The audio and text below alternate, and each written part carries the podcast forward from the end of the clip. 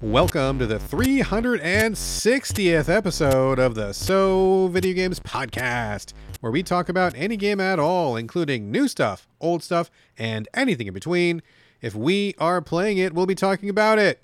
Today we are recording on October 29th, 2023. My name is Brad Gallaway. I am the editor of GameCritics.com, and I'm also 50% of this here show. With me is the man who's feeling the spoopy, Carlos Rodella. You okay? No, I was I had a, something in my throat. It was a I was frog in my say, throat. get, get some water or something. yeah, hold on, let me drink it. Yeah, just, I'm, what I meant to say is like, yeah, it's it's Halloween time. it's Halloween time. We are two days before Halloween. Uh, you got a costume? No, where am I gonna wear it to? I don't know. Your house on your couch? I don't know. Oh my goodness, just that the saddest image ever. Me dressed as Dracula, just sitting at my desk doing normal things. I mean, even some small celebration might be something fun. Let me tell you what we're doing at my house. Yeah, what are you doing? Um, we like Halloween in general, um, but we haven't really celebrated for a while. I mean, you know, COVID and everything. And I think this year we're kind of going to get back in the swing of things safely, of course.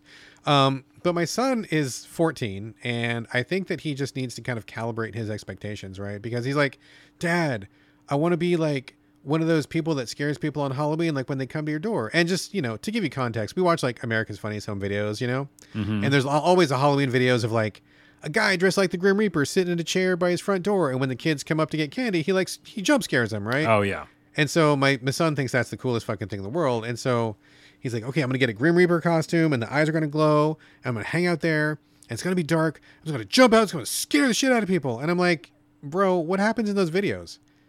They get punched in the face. Yeah, they all get Oh. punched in the face, dude. Like you fucking like it's okay to be spooky, but like he thinks he's gonna like hide and like like literally like ambush people and just like scream Oh. and stuff. And I'm like, no, no, no, bro yeah, that's not dial it back. Like yeah. be, you know, a little creep or a, a, a boo or something, but you're gonna get popped or like someone's gonna get mad at you because you scared the shit out of the kid. So we're gonna work on expectations. Um, but we are going to celebrate this year. He's got this really cool Reaper costume. The eyes do glow, which is neat. nice. Um, so yeah, but know. by the way, he could just literally be on the step or the stoop or whatever, right? Yeah, or by the yeah, door. exactly. And glowing eyes, that's creepy as hell. Like, you Yeah. know, that's, that's good. kind of yes. We're gonna work on it. I'm like, just be up there and don't move. Practice your statue powers, and then you can move your hand, and like a kid will jump at that. That's that's enough, right? You don't need to like yeah. jump out of the darkness and like ah, yeah. We're, uh, anyway, parenting Dude. is tough, dude. I wouldn't know. I wouldn't know. um, but you're doing a good job. And yeah, I. I remember um, I just had a Halloween memory. I thought we could actually talk about those now that Yeah. I'm thinking about Halloween. And one year uh, I went with my buddy, and I remember it rained, and it was a Halloween that rained, like downpour raining. So everybody like scattered, went home, and me and him stayed out, and we got all the candy Nice. because nice. everyone was home, and we just Nobody- kept yeah, yeah, just cleaned up, huh? we cleaned house. We had like these uh, pillowcases just full. ah, the pillowcases. The I've done pillowcase that many times. Yes, yeah. yes. So I just remember that when I was thinking about being out there at Halloween. But yeah, I grew up, I grew up in upstate New York where I feel like a Halloween, the actual movie, was filmed. Like it's Oh, about. was it? Was it over there? I think I'm pretty sure. Um, we can double check that, but it just if that vibe of like you know the the leaves changing, fall, and also like fall being a very long time, like all of October. You know, not like here in Seattle where it's like Right, right, two right. weeks, and then it's just winter. Um, and just the spookiness has always been a part of bringing my upbringing. You know, and I feel like yeah, a lot of movies have been set there in the kind of north northeast or whatever. So, um, but yeah, I just re- have very fond memories of Halloween, like pumpkin patches and um, what's it called, haunted hay rides. Oh, sure. Oh, yeah, sure. they they were like everywhere. Like we would always go get donuts and cider and Oh, pick yeah. pumpkins. Yep, yep, yep, it was yep. just totally normal, you know. Like Charlie Brown cartoon, that was like our life. Like you know, being out in the pumpkin patch and just Totally. The Great Pumpkin, Charlie Brown. You'd watch that every year. Yeah. we did the same thing. We get a pumpkin, get a costume, go trick or treating. Uh, you know, and with my son, we'll always bring out to pumpkin patches as well, and we get the cider and the donuts and everything. Yeah, for Oh, sure, yeah. for sure. Yeah. Good, good. oh, stuff. by the way, just speaking of that, it is crazy because today I saw trick or treaters out, you know, and it was like daylight, right? Yeah, all the cities are like bumping it back because no one wants to do Halloween during the week where it's Yeah. supposed to be. Yeah. lame. Yeah. It is lame. bec- And also, okay, I know you're a parent, so you're going to like not probably like this Uh-oh. sentence, but you know, for me, Halloween's at night. Sure. And Yeah, of course. like it's the adds to the whole fucking thing. And if it's not like pitch black and you're like stumbling over shit and you're scared by other like trick or treaters, like Then it's that's not the even vibe. Halloween. Then it's not Yeah. even Halloween. So I just feel like every I don't know how, when it started, but it's been daytime for people. Uh, Trick no, I agree with you, dude. If it's we wait until dark, dude. Like we don't go out during the day. That's weird. Like we wait until it's dark, and we'll bring flashlights, and we'll see lots of other people on the street with flashlights. And you know, my son uh, will sometimes get together with some of his other friends because we're all homeschoolers, and so the homeschool group will get a group together, and we'll go to like different neighborhoods, and we just like, yeah, it's dark, dude. When we go, we don't go during the day. And uh, I mean, but we have like older kids. I mean, if you got like a real tiny toddler, maybe that's a different story. But Yeah, you know, yeah, my yeah. kid's 14, and we've been going at night ever since he was, you know, ever since he was old enough to manage the walk on his own. You know, Yeah. Good. Yeah. Well, good. You're, you're again. You are a good parent. Then I'm doing it you're right. a good Halloween parent.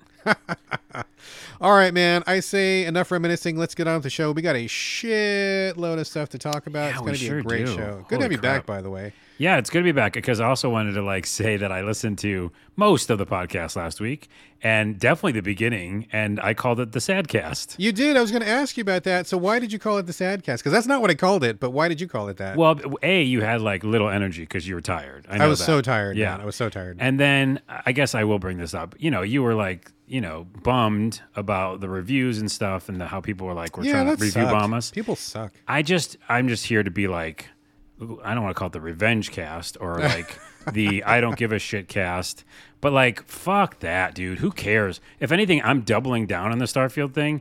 If you, if you have to be living under a rock uh, on YouTube to not have seen like everybody and their mother come out and say like Starfield just okay, like Yeah. every yeah. single buddy in the world, which is not a word. I just made it up. And so that's uh, like us saying that at 6.5, 7, whatever, even 8, all that range is like a pretty good game. And that's what I said it was. So Yeah. if anybody wants to or had did it in the past or want to do it now, review bomb away, motherfuckers. I don't give a shit because it's common knowledge. You know, like it's deleted from my hard drive. I, I beat it twice. It's just okay. But Yeah. I just don't think we need to be like, who cares about the review thing? Like we we are so like we have are both uh, singular voices, you know, Sure. and I think that's what people tune into. So for Oh yeah, I know that we have listeners and we have fans and we have a good, really, really awesome group of folks that listen to us, which is really what gives us the energy to keep doing this week after week. yeah, Um, it just was a bummer, just because you know there's a lot of bad shit in the world already, and just being reminded of the bad shit was just like, man, why do people got to be like this? Why are people so broken? But whatever. Well- we're doing the same show we're always doing. We're not going to change anything. So We're not. It's not going to affect us in any way. It just was stupid. It is stupid, but the uh, the other asterisk is I don't think anybody cares about reviews of podcasts. Like the only difference would be like if we're fighting another podcast in Yeah. like I don't know a, a slot of like the top ten or something, but we're not. You know, we're just doing our thing. So who cares? Whatever. All right. Cool, cool, Whatever. cool. All right, let's uh let's get on to the main not the main portion, so the, the opening portion of the show, the housekeeping. Yeah. Folks, let's start it off. Everyone knows that Carlos and I share a virtual living space divided down the middle with a strip of duct tape. What? We don't? We share uh, a haunted house. Oh shit, that's right. We share a haunted down house. the middle, with with, a- a, with a, a- a line of blood. Oh, I was gonna say a line of blood. Okay, good. We're on the See, same I should have line done. of. Okay, yeah. Wait, We're do it, do it it, do it, do it now. And now it's time for housekeeping, where Brad and I share a haunted house split down the middle with a pile of blood, uh, trickles of blood, a whole line, and a, a- basically a river of blood. okay, river of blood is pretty good. Okay, I was- Pile of blood, that's just like scabs. I know that's so just in the middle. Yeah, okay, gross. there's a pile in the middle, and then there's more. And now we'll do the housekeeping. All right, folks, it's housekeeping. We got a whole bunch of shit to talk about. Um, Carlos, I'm going to let you do most of the talking, but let me just start off really quickly with one thing, Mm-hmm. and then I'll turn it over to you. So, heads up, I know that we talked about the crash cast earlier. Um, so here's an update on my PC, just for people who care. Oh, yeah. So my my PC, my brand new PC, which was really, you know, not like the best of the best, but it was pretty good. It died. Um, something was wrong with the motherboard. There was some kind of defect on it, and as I was working through many, many, many, many phone calls with tech support, it died right in the middle of a call to tech support, and so it's no good. I got to pack it up. I got to send it back. It's gonna be weeks until I get it back in working shape. So what ended up happening was I'm actually on my son's laptop right now. I'm like, hey son, I know I gave you this laptop, but now I'm taking it back. This is my laptop now. You can And- do that as a parent. I can do that as a parent. And full disclosure, he's got a fancy ass gaming rig that he has already. So he forgot he even owned the laptop. But anyway, Oh, okay. I took it back and it's sitting here. I have like 42,000 cords and USB cords like going from my monitor to the microphone to the laptop. It looks like I'm in the middle of like the fucking Matrix over here. It's a joke. Um, but seems like we're back recording. Seems like things are fine. I'm back on Windows 10, which is way better than Windows 11, and I think we're okay for the time being. But the reason I say this is that so number one, um, different setup for me. I'm still kind of like feeling my way through it. It's a little bit unusual how I'm recording right now, but other than that, probably going to be uh, a big delay on any PC games that people sent to me. Now, I know I don't do a lot of PC games in general for the show, but I do some every once in a while. And there were actually a couple that I was pretty excited about. For example, um, we got sent codes for Slay the Princess. I think you got a code, I got a code. Yeah. We loved the demo, and I was really stoked about coming back to it. Also, Windy Meadow. Uh, which is the kind of side story from the creator of Road Warden, which is getting just like rave reviews and something that I was going to play. Um, I just I don't think my son's PC can handle Steam and games right now. I think it's kind of maxed out with um, our recording software and Skype and everything. So I don't want to push my luck. So just a heads up, if you're a developer or a publisher who sent us a PC game, I, I deeply apologize, but I'm not going to test my my gear by putting Steam on this laptop. I just don't think it can handle it. Also, yeah, I am so far behind on email, dude. I got I'm like four or five days behind on email minimum, and that means hundreds and hundreds of emails are stacked up. So if I owe you a response, I know that some people are waiting to hear back from me. If there's something that you wanted to get on the show, if you had a question or whatever, um, I'm digging through those emails. It's literally hundreds of emails, and I'm trying to go through as quickly as I can. But if you sent me a message and you're like, "Why isn't Brad getting back to me? What's going on? I haven't heard anything. What's going on these guys?" It's because of that. So please give me some uh, please excuse me for my lateness. Please uh, give me your grace, and I'll get to you as soon as possible. But man, technical things when they go wrong just ruins your whole day, ruins your whole week, can ruin your month. And I'm kind of having one of those days right now. So Yeah. Uh, but back back recording, I was concerned I wasn't going to be able to record, but recording, and I think that's a win. I'll get the email chip down. We'll get back on track, and I'll get those PC games reviewed later on, and we'll just we'll see what happens. But anyway, that's the story. And if you haven't heard from me, even though you emailed me email me ten days ago, that's what's going on. And you know what? The email's going to be there. It's okay. It will, but I It'll like to get back there. to people. I like to be respectful and get back. You know, I hate Yeah, right. people don't Yeah, get back I to know, me and I know. stuff. But anyway, so that's my, you know, not to excuse or anything. I'm just saying that's the fact of what happened. So here we go. That was also part of the sadcast. I think I remember now, right? Because did you start talking about that on this? on I think I might have talked about. I was having some real problems and Yeah. stuff. So yeah. anyway, You have All right. basically the movie Gremlins happens every time you touch technology. not a It's, joke. It's Not like you touch a any piece of tech, and it's like after midnight. Oh, dude. You know, it's funny you say that. out. My anti tech aura is strong because I got sent a code for a game. Um, I'm not going to say what the game was. And that game would not run on my Xbox, and PR could not figure it out.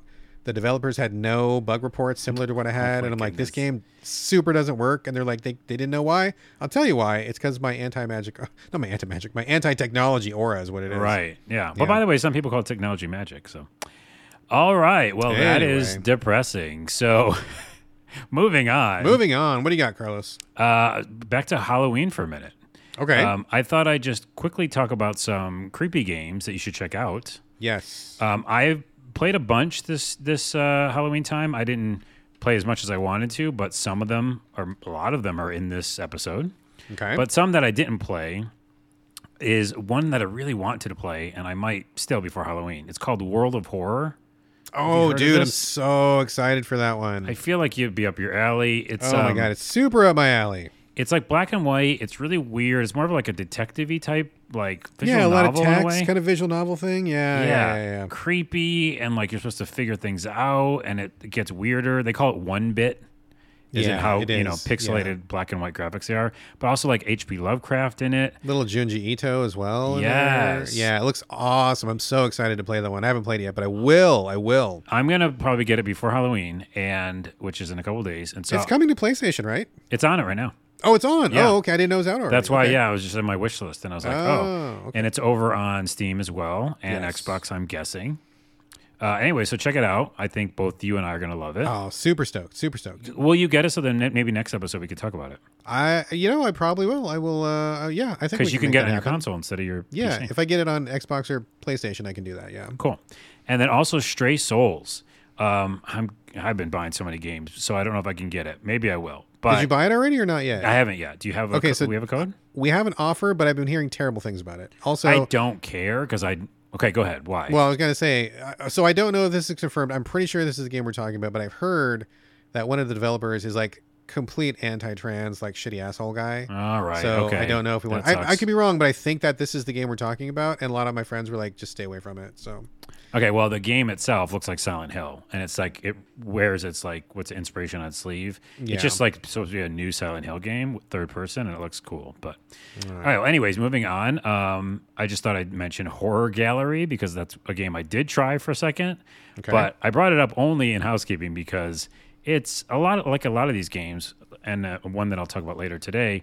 It's that first person walking simulator horror game. Uh, yeah, I know. I know. And if it's like psychological enough, I'll be into it. But if it's like just, you know, jump scares or whatever, I don't care. And it just it seems like there's so many of those. But I decided to try it because it was super cheap.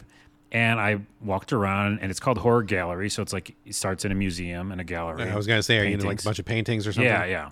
Then there's like portals and stuff. You're supposed to go to different places. Sure, Um, sure. Immediately, and also because uh, I've been playing games, um, you know, for Glitch Through the Ground, uh, my channel where I break games all the time, do weird things with them. I like immediately like uh, like broke it in a way and got like through the wall, and I was like, oh, this is partly me because that's what I how I do things, but also it's a little jank.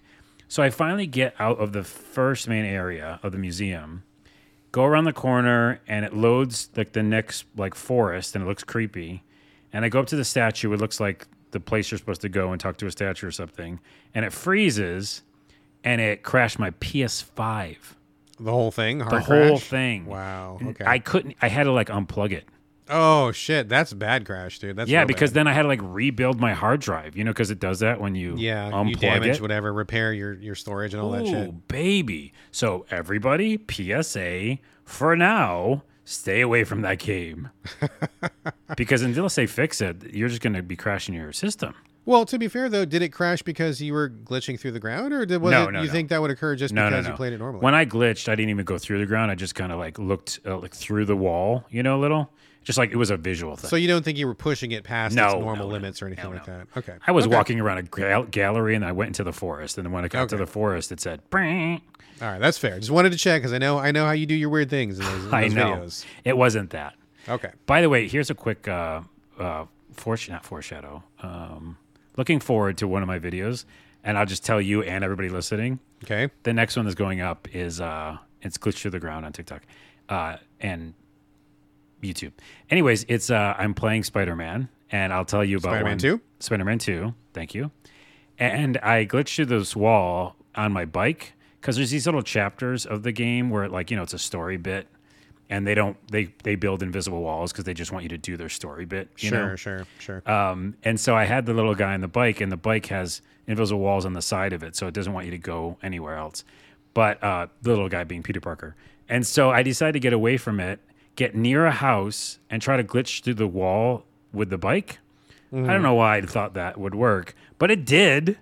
And two things happened. One, I glitched to the uh, floor, literally glitched to the ground, and went and di- died and saw the whole planet. You know, like I think I saw that video. You, put- Yeah. you make a video of that one? I made a video of that one. Yeah, I think I But saw the that one. other one that's going up tomorrow is I did it again just to see if I could get through the wall and stay on my bike.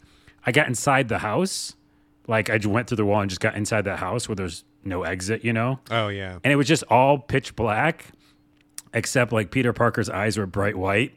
So I created like evil Peter, That's weird. Negative negative universe, Peter. negative unit, bizarro Peter. Yeah. yeah, there you go. Anywho, back to Halloween. Anywho. Um, in closing, uh, I uh, I always check out. Speaking of Silent Hill, if you're in the spooky mood, which I, I just heard you say it in the beginning of this podcast, you say spoopy. I said spoopy for you, yes. Yeah, I don't. Why do you say spoopy again? It's just for that meme from a couple years ago when someone was showing pictures of I want to say it was like really like off, off, off brand cheapo Halloween goods, and they said spoopy. Did they just like straight up misspelled it? And so it was kind of Oh. like a like a joke that went around like as a meme a couple years ago. So everything was spoopy instead of spooky because it was like dumb or cheapy. Oh or my like, goodness! You know what I mean? Yeah, you say it all the time, and I just like gloss over it. But Oh, did you not know that? What, I really didn't. No, oh, until just now. Yeah, yeah, you can look it up. Like you'll see, you'll be like, oh yeah, this is like, um, you know, like really, really cheapo, like knockoff Halloween stuff, and it's spoopy instead of spooky. yeah. Spoopy. Yeah. I get it. Okay. Well, anyways, uh, here's this last spoopy thing then is Silent Hill lo-fi mix ambient or lo-fi ambient mix. Look that up on YouTube. It is so good for right now when you just want to feel in the mood of Halloween. Mm-hmm. And it's also just chill to like work with. So anybody like looking for something to just put on in the background where you're working and you want to feel the ha- Halloween vibes, look, just type in YouTube search Silent Hill lo-fi ambient mix or lo-fi mix. Lo-fi beats to get scared to. Yeah, it's not that. It's like it's actually like parts of the game. It's like creepy ambient sounds and stuff, Okay, and okay. it's really good. So, anyways, Right on, right on. All right, that's my Halloween pack. Um, and then I just wanted to mention games that are coming out in November Okay, all right, go for it. because you know this is we're getting near the end of the year here. Yeah, two more days, then we're into November, and then after that it's December, and then after that, game of the year time. Then after Game of that, the brand new year. I Yeah. know.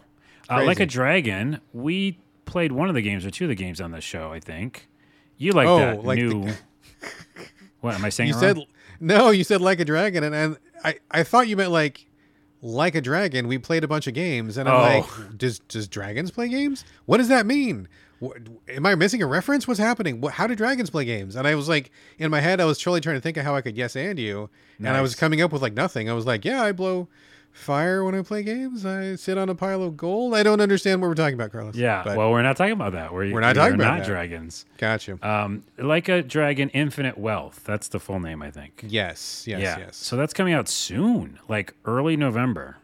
Yeah, that's like Um, another one of the Yakuza games. I was kind of, I mean, I don't know anything about this one because I haven't uh, been keeping up with the series. I was hoping it was going to be just like uh, real estate because I know they do a lot of real estate mini games in that series. I was like, oh, are you just doing real estate or what's going on? But apparently it's just like another Yakuza installment, right? Isn't it? Yeah, and it's just like a million new like uh, mini games. Okay. Sure. And I thought that a for content for me for like, just making videos would be fun, but yeah, it just it seems like a relaxing time, so I think I'll check it out. I'm, a, I'm a Yakuza fan. Yeah, and then I don't know why, but for some reason, um, there's an Ebenezer Scrooge game coming out. Yep, I have. I will be covering that on the Oh, show. Oh, will you? Okay, there you go. uh, the day before, which was this huge uh, internet thing, uh, kind of a meme in a way. But like, do you remember that company who put out that game, or who was, was going to put out that game at last year? And they put a trailer out, and it's kind of like the zombie apocalypse game. Is this the one where the guy's just scamming everybody where there's no game attached to it? No, or is you, this a real game? you game? keep saying that it's a real game. Um, I think Maybe I'm that's thinking of something else. There's Well, no, but who's- this is the this is the one you're thinking. Okay, okay, Because this is the one like people are like, there's no way that they're going to do this, which is like deliver on this crazy promise of third person, huge uh, apocalyptic zombie apocalyptic game, and the graphics looked amazing when they first showed the trailer. Is this like the MMO style one? no, like uh, what's it called? Um, what's the game in New York that's Uh, the Division. Division? Yeah.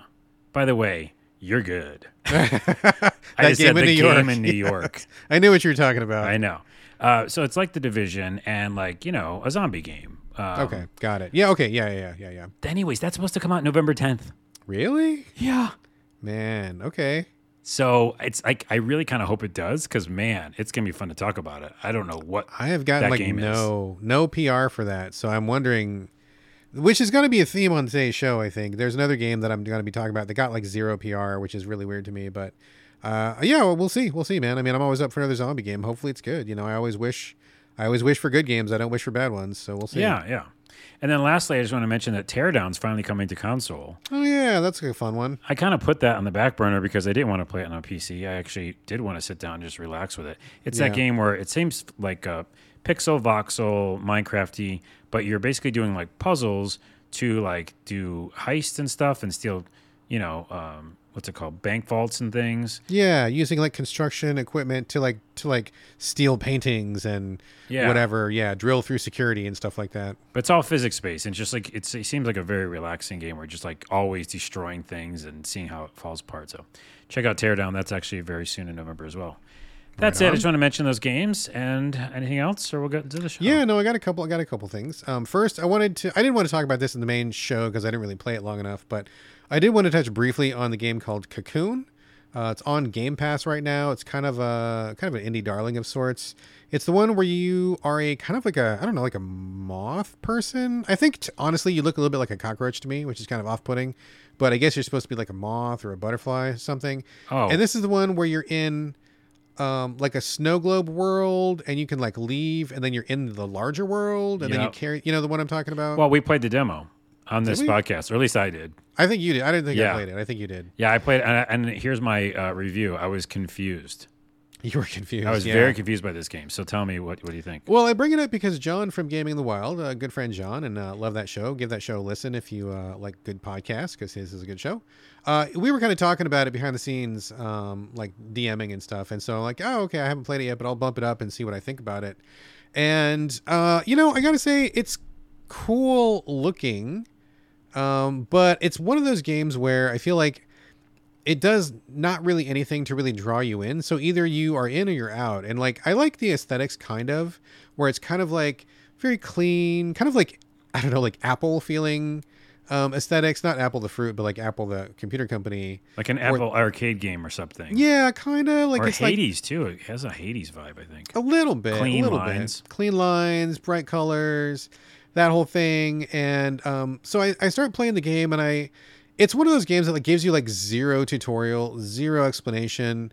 You can see your character, and the only characterization you get is like their animation. Like you know, they flutter their wings a little bit, or they run around the sand a little bit, and I'm like, okay, cool, cool, cool. But like, I mean, real talk, I'm drowning in like really good games right now. It's not even just games. I'm drowning in really good games right now. And this is one where I feel like I almost have to like work myself up to want to get into it because I don't have any story, I don't have any character, I don't know really what's going on. And all I get are these like kind of like abstract puzzles. Yep. Um, it reminded me a little bit of what's that um, gross one that looked like H.R. Giger that came out a little while ago. Yeah, Splorn or something. Sporn. Scorn. Scorn. Scorn. Yeah. Same thing where like you get a vibe from the graphics, but you don't know who you are, you don't know what you're doing, and all the puzzles are like really abstract, and you have to really get on the same brain wavelength as developers. I felt that was the same thing that was going on here, where they're kind of like, "Hey, look at this cool thing we made. Are you gamer enough to get into it?" And I'm like, "No, I guess I'm not. I, I don't think I am." Um, so I mean, it, not my cup of tea. And I think it looks kind of cool, but I bounced after like maybe like an hour. I'm like, okay, cool, puzzles, I get it, and eh, okay, whatever. Meh, meh, meh. So Jeez. Okay, that's kind of how I felt, by the way, when I did play the demo a long time ago. I Yeah. was just like, it, it looked pretty, and I was interested, but I was also confused. Uh, just looking at the video right now, though, I'm confused all over again. So, yeah, I kind know of what just that feel like game is. I just need more, just more to get me in. And there's there's so many things competing for my attention right now. I'm not going to spend time with something that needs me to kind of like get myself ready in the headspace to get into it. you know what I yeah, mean? yeah, So- yeah. Um, All right. One final thing, one final thing. We got a letter from Ron, our new super fan, Ron. He emailed, and I had to apologize to him because he emailed a while ago, and it was right before my computer died. And so when I came back to my email, I'm like, oh shit, he emailed, and it was like, I don't know, five days later or something. I felt really rude because I hadn't gotten back to him yet. But anyway, I explained the situation. Ron forgave me, so I think we're good. But he did send in a question for you and I, and we're going to answer this right here and right now. I'm Yep. going to spring it on you. You don't know what this question is. No, I don't. So Ron says, um, the basic question is whether video games, including an in-game walkthrough, should be commonplace or universal. And here's what he says. He says, I've recently played through a mix of games, both indie and professional. Uh, I guess maybe AAA is kind of what he means by that. I think indies people can be professional. I don't think there's any slight intended there. Uh, where I would occasionally get stuck while trying to accomplish some particular story mission. Frustrated, I would then go online and search for answers, which takes away the fun of playing and the enjoyment of discovering the answer myself. That made me think of games like New Super Mario Bros. U and Scribblenauts Unlimited, two games with their own system of helping the player if they get stuck. Mario gives an invincibility power up, and Scribblenauts offers a series of increasingly more obvious hints so that it helps the most without spoiling the solution too easily.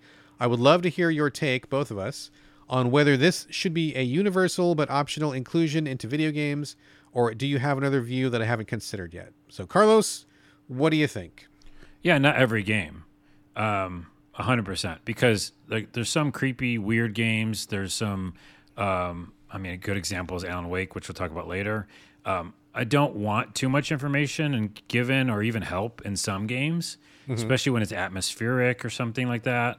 Um, I know I'm thinking about horror games, but it could be the same with an RPG. What if it's purely optional though? Like, what if it doesn't give you anything unless you like choose to put, hit start and go into the help menu? Maybe. It's an artistic uh, decision. I have to say that because it's just like saying should Christopher Nolan or anybody else who makes movies or David Lynch do something, you know? Uh, David Lynch, by the way, is a perfect example. He wouldn't do shit that you told him to do. Right. Uh, he wouldn't like uh, offer up cheat sheets, and he still hasn't, by the way, uh, explained most of his movies. And so, yeah, I think I'm going to take a hard line and say not everyone, but a ton of them that make sense, yes. Because, like, a good example is Spider Man 2, another game, I just keep foreshadowing that I'll talk about. Games like that where you're like, it's action oriented. Uh, or like a small 16 bit game where you can get lost, you know. I think if it makes sense for the genre and the game, 100%, because no one wants to get stuck, you know, and I hate that. Or no one wants to like feel underpowered because you just don't understand what to do or or you're just like eating shit a lot. But I think certain games no. All right. That's my hot take. That's your hot take. That's your hot take. So, for me, um, I totally get what Ron is saying. I've been stuck many times, and I've gone to FAQs for help many times. I'm sure anybody listening to this podcast has done that. I'm sure you have as well, Carlos, where you just you- you're playing some game and you just can't figure it out. You don't know what's going on, and I I agree. Like that feeling is really shitty where you're just like ah i'm stuck. I gotta pause what i'm doing. I gotta pull up youtube. I gotta scroll through some videos or i gotta go to GameFAQs and like control f and like look for the part where i'm stuck or whatever or anything like that you know? It's just a real bummer um and it just takes you out of the moment. So i, I totally get what ron is saying for sure.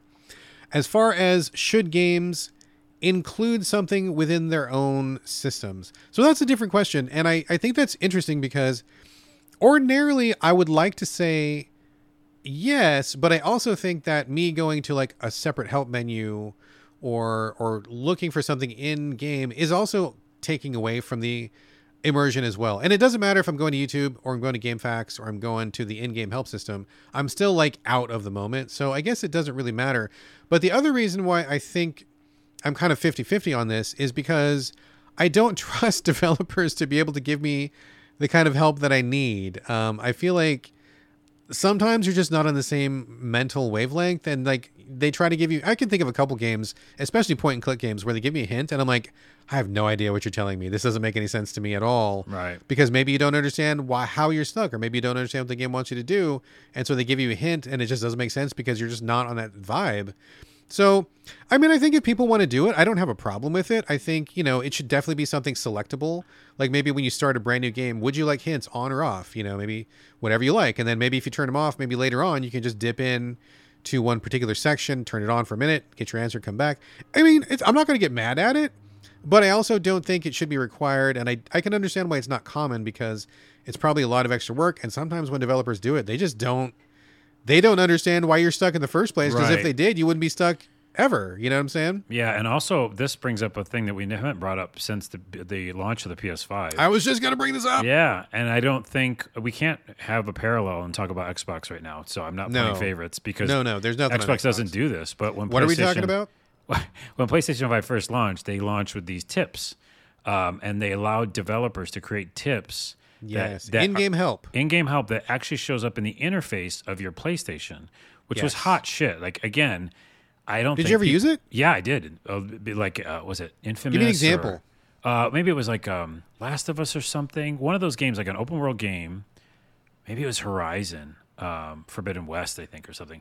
And I was like, I literally was confused on what to do, and Uh-huh. I popped out to the menu, and it said, "You're in this section," because the, the developers again had offered that up, right? and this was like on the dashboard of on the your dashboard PlayStation. of my Okay. PlayStation. Yeah. Uh-huh, uh-huh. And it was a little box, and I clicked through the box, and it said, "You should probably do this thing next." It was Horizon, Okay. and I was like, yeah, I know "Oh, that they gave a big push with because I was really stuck in this fucking like you know futuristic forest thing, and I was like, I don't know where the fuck to go. right. And I didn't have to leave my game besides the dashboard of my PlayStation. The thing is, so I like that, by the Okay. way. So, Okay. Ron, I'm with you on that. You developers still have to make it, like you said. Developers have to take a chance at knowing what you're going to ask, right? Right, Like you right. said. And then also, they've stopped doing it. Because, I Yeah. mean, a ton of PlayStation games don't have it anymore. So Yeah, it's it's funny you mentioned that because I was literally going to say the exact same thing because I remember them talking about it. I don't think I've ever done it even one time. I don't even know how to do it. I don't know where it lives. I'll tell you how And- to do it. Well, hang on a second. And Okay. then and then I was I was going I went to the PlayStation store a couple days ago and I saw on like one of the the advertisements that pops up. It's like, "Oh, in-game help." I'm like, "Oh, shit. I forgot that was even a thing. Are people still doing that?" I guess not, but I don't I don't think that ever really took hold because I don't hear anybody ever ever ever ever talking about it. Well, this speaks to his question. Really, the reason why it's not happening more is because it's too much work. Mm-hmm. That's it. Like it's. I mean, a game like a RPG or even like Last of Us or even Horizon. That's Yeah. so much extra work you've got to do. I'd have to imagine, yeah. Text, and then it's got to be built into an interface. And if you want to so- have video clips or something on with that or whatever, yeah. Which, by the way, again, I think it's Horizon did, and it did really help. But like, they must have had a whole team just doing that stuff. yeah. So that's the real answer, I think. Well, let me ask you one more thing. Let me do one more add on. I want to make sure that we answer Ron's question like in all its aspects and stuff. So, going back to his own examples, I understand the example of Scribblenauts where it's like you I actually have played that where it's like you want a hint and it's like they'll just be like try this and if that doesn't work, we'll try this specific thing. They kind of get like more and more specific. I think those are pretty cool. Um, if it if it makes sense in the game that you're in. But what about something like New Super Mario Brothers U where if you like I don't remember the specifics, but it's like if you die three times, then like the little invincibility mushroom shows up and you can eat it if you wish, and then you're like invincible for the rest of the stage and like you just get through the stage, right? So what do you think about that? Well, the short answer is that's already happening with like these story modes. I feel like. I mean, like again, Mario's so specific, right? It's like Right. platformer. So any platformer, I'm just going to agree and say yes, of course. Like, why not? You know what I mean? about like, Last of Us? If you're you're fighting off those clicker zombies, right? And you're getting your head fucking bitten off, and you get your head bit off three times in a row, and then all of a sudden, out of nowhere, a little I don't know, a little health pack appears, and when you eat it, like they can't bite your head anymore for like for like five minutes or something. again, the short answer is that already happens where if you die too many game times in those types of games, they'll knock it down to story mode, or they'll say like, Okay, "Hey, do you want to try story mode?" Um, now, to that point, sometimes that's not even easy enough. You know, like Right, right, that right. one stupid crow that flies by, you know, or something, and hits you every time. Knocks you into the pit. it sure. doesn't even matter. Like it's, that's Yeah. always going to happen. So maybe, but again, it's got to be. It's specific to the game. It really is. Okay. Um, okay. I think in general, I- you know, I have a bigger tangent we could talk about someday about the story mode, normal mode, hard mode, Yeah. and I just think that it's almost like when you start doing that, it, it's you you just guessing, you know how Oh yeah, people totally, dude, are, totally. and there's a game foreshadowing number three or four that I'll talk about today where yeah I knocked it down to story mode because I was like. I don't think you guys figured out what normal is. Right. Normal Because- for you, maybe not Yeah. for me. Yeah. yeah, yeah. All right. Okay. So All I right. think the end the end takeaway here for Ron is I think that we and forgive me if I get this wrong for you. I think we're not we're fine with it, I guess, if it comes in, but it doesn't always fit every game and it's also probably a lot of work for people to do correctly. Yeah. So maybe that explains why we don't see them more, but if they show up, we're not mad at it. Yeah, the answer is sometimes. Sometimes the answer is it depends. We could have just said that in the beginning. It depends, Ron. Okay, Ron, I hope we answered your question. Feel free to send us more questions or follow up or anything. And anybody else listening, we love to answer questions. We will answer any question somebody sends to us. Please send it in. We'll talk about it here on the show. We love to get some letters, questions, feedback, anything from people who listen. So please feel free. We'll give the email addresses and social media contacts at the end of the podcast. All right. That is going to do it for the housekeeping. Let's get on to the main portion of the show. And whoo boy, Wow. we have a lot of stuff to talk about here. I know it's like 7 p.m. We're never gonna finish. We're gonna- gonna be evening. Evening. We're gonna get well. It's already evening, It technically. is evening. All right, Carlos. We're gonna start off with you in this evening cast, Crow County. I don't know anything about this whatsoever. I'm assuming it's Halloween themed. Yeah, I got a lot of Halloween. All right. Um, this is cool. The demo came out today.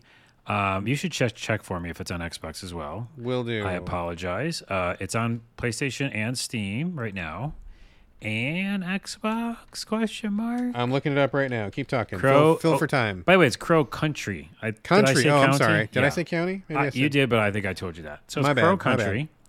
And so I've been playing a lot of scary or spoopy games, but this is one of those old school, looks like PS1, uh, straight up, you know, kind Oh, of blurry that's graphics. right. It's from the people who made Snipperclips. That's right. I don't know what that game is. On Switch, you didn't play Snipperclips? Nope.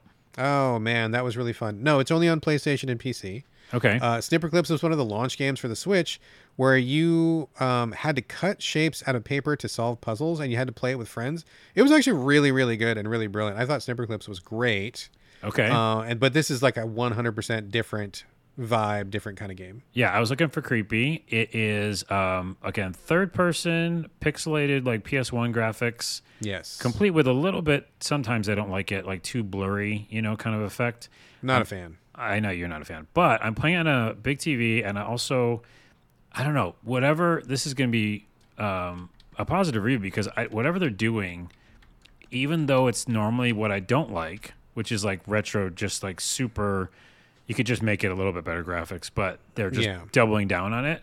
Um, I don't know something about how the contr- the character moves, the way the graphics um, are pixelated, but it doesn't bother my eyes somehow. Uh, it just works. It's that style of like all the uh, environments are like fixed, kind of almost. It feels like 16 bit mixing with PS1, you know. And so you play as a woman who goes to investigate uh, an amusement park or kind of a, an attraction, uh, Crow Crunchy, Crow Country, Crow Crunchy is pretty Crow good. too. Crunchy, and the owner uh, mis- disappeared, mysteriously disappeared, and he's I not. thought you said his name was. Mister Disappeared. That was like that's ironic. Jeez, we're getting all the words wrong. Giving away the plot here. Mister Crow Disappeared. Country, uh, but it is also crunchy, and um, the, yeah, the Mister owner Mister Disappeared is not here. Mr. here. Disappears, not here. And so you go in to find it, you know, think like Resident Evil style. it looks very Resident Evil. Yeah. Yeah. So it's Resident Evil, but pixelated PS1 graphics. The moving around feels really good, which again, I was almost like ready to not like it because that's not up my alley when it comes to like, you know, Horsehead Keys, Resident Evil, and old school graphics. But there's some sort of charm in this fucking game that makes you keep wanting to play. Um, all the characters, by the way, look kind of blocky and like uh, almost like marionettes in a way. But yeah, you're a woman. You have a gun.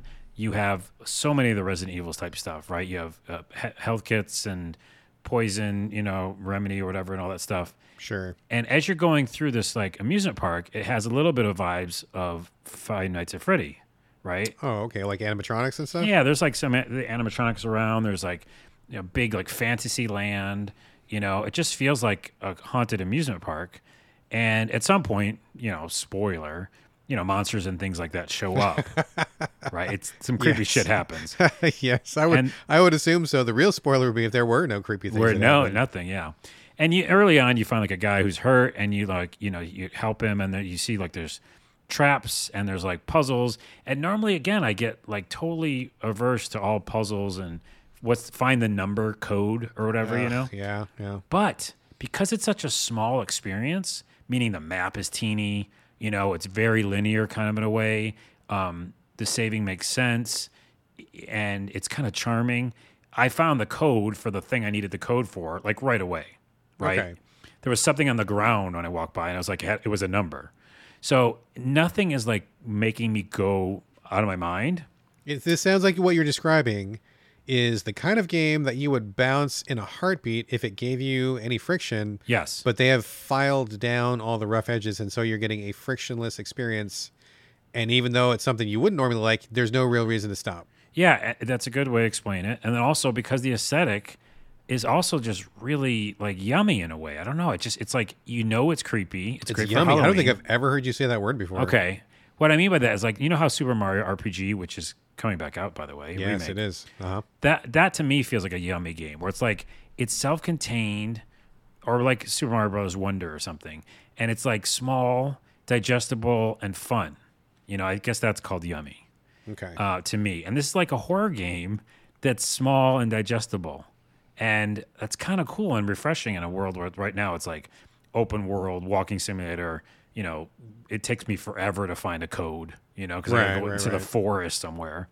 And this is, you know, have a map and you can see all the little rooms you've been to. And you're like, oh, well, if it's not here, it's probably over there, you know? Yeah. And they're doing something else, which I, I would like you to try the demo because they're doing something else that makes it special.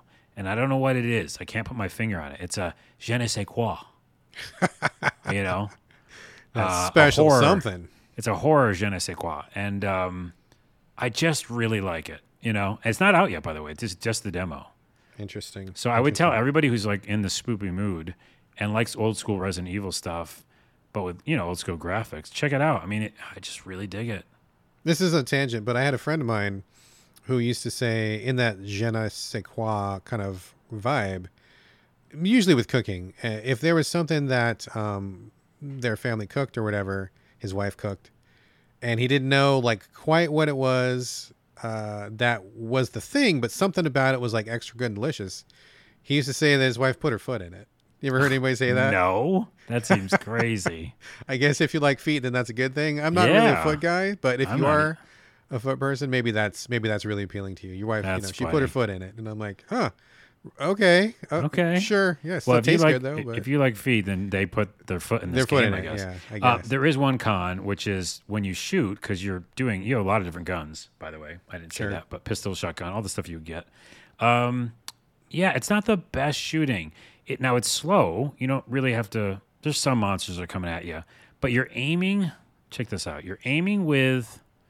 Okay, you're holding down right one, at least on a PlayStation, and I'm sure this is maybe e- maybe it's easier on a mouse. Obviously, I think, but you're holding down right one to aim.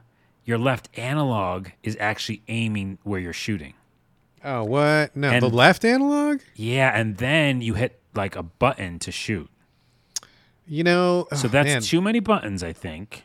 It's funny you say that because I'm literally going to bring up the same wonky shooting in the very next game I'm talking about. Oh, the, the like game after planned I'm talking about. Yeah, Yeah. almost like we planned it. That's the only thing. But but you know what? I like the world and the thing that they built so much that and you know I'm haven't so far like been like running, screaming, shooting.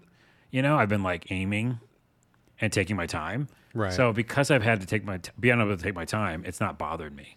Now, if I get to a later stage and like there's this monster who's like you know chasing me down a hall, I might be mad. Yeah, if they start applying too much pressure for you to deal with a, a shooting scheme that doesn't feel intuitive, Yeah. that might be your breaking point right there. Yeah. So that's the only thing I'll say. But and then to uh, Ron's point, actually, talk about a game that has all the types of tips you could ever want.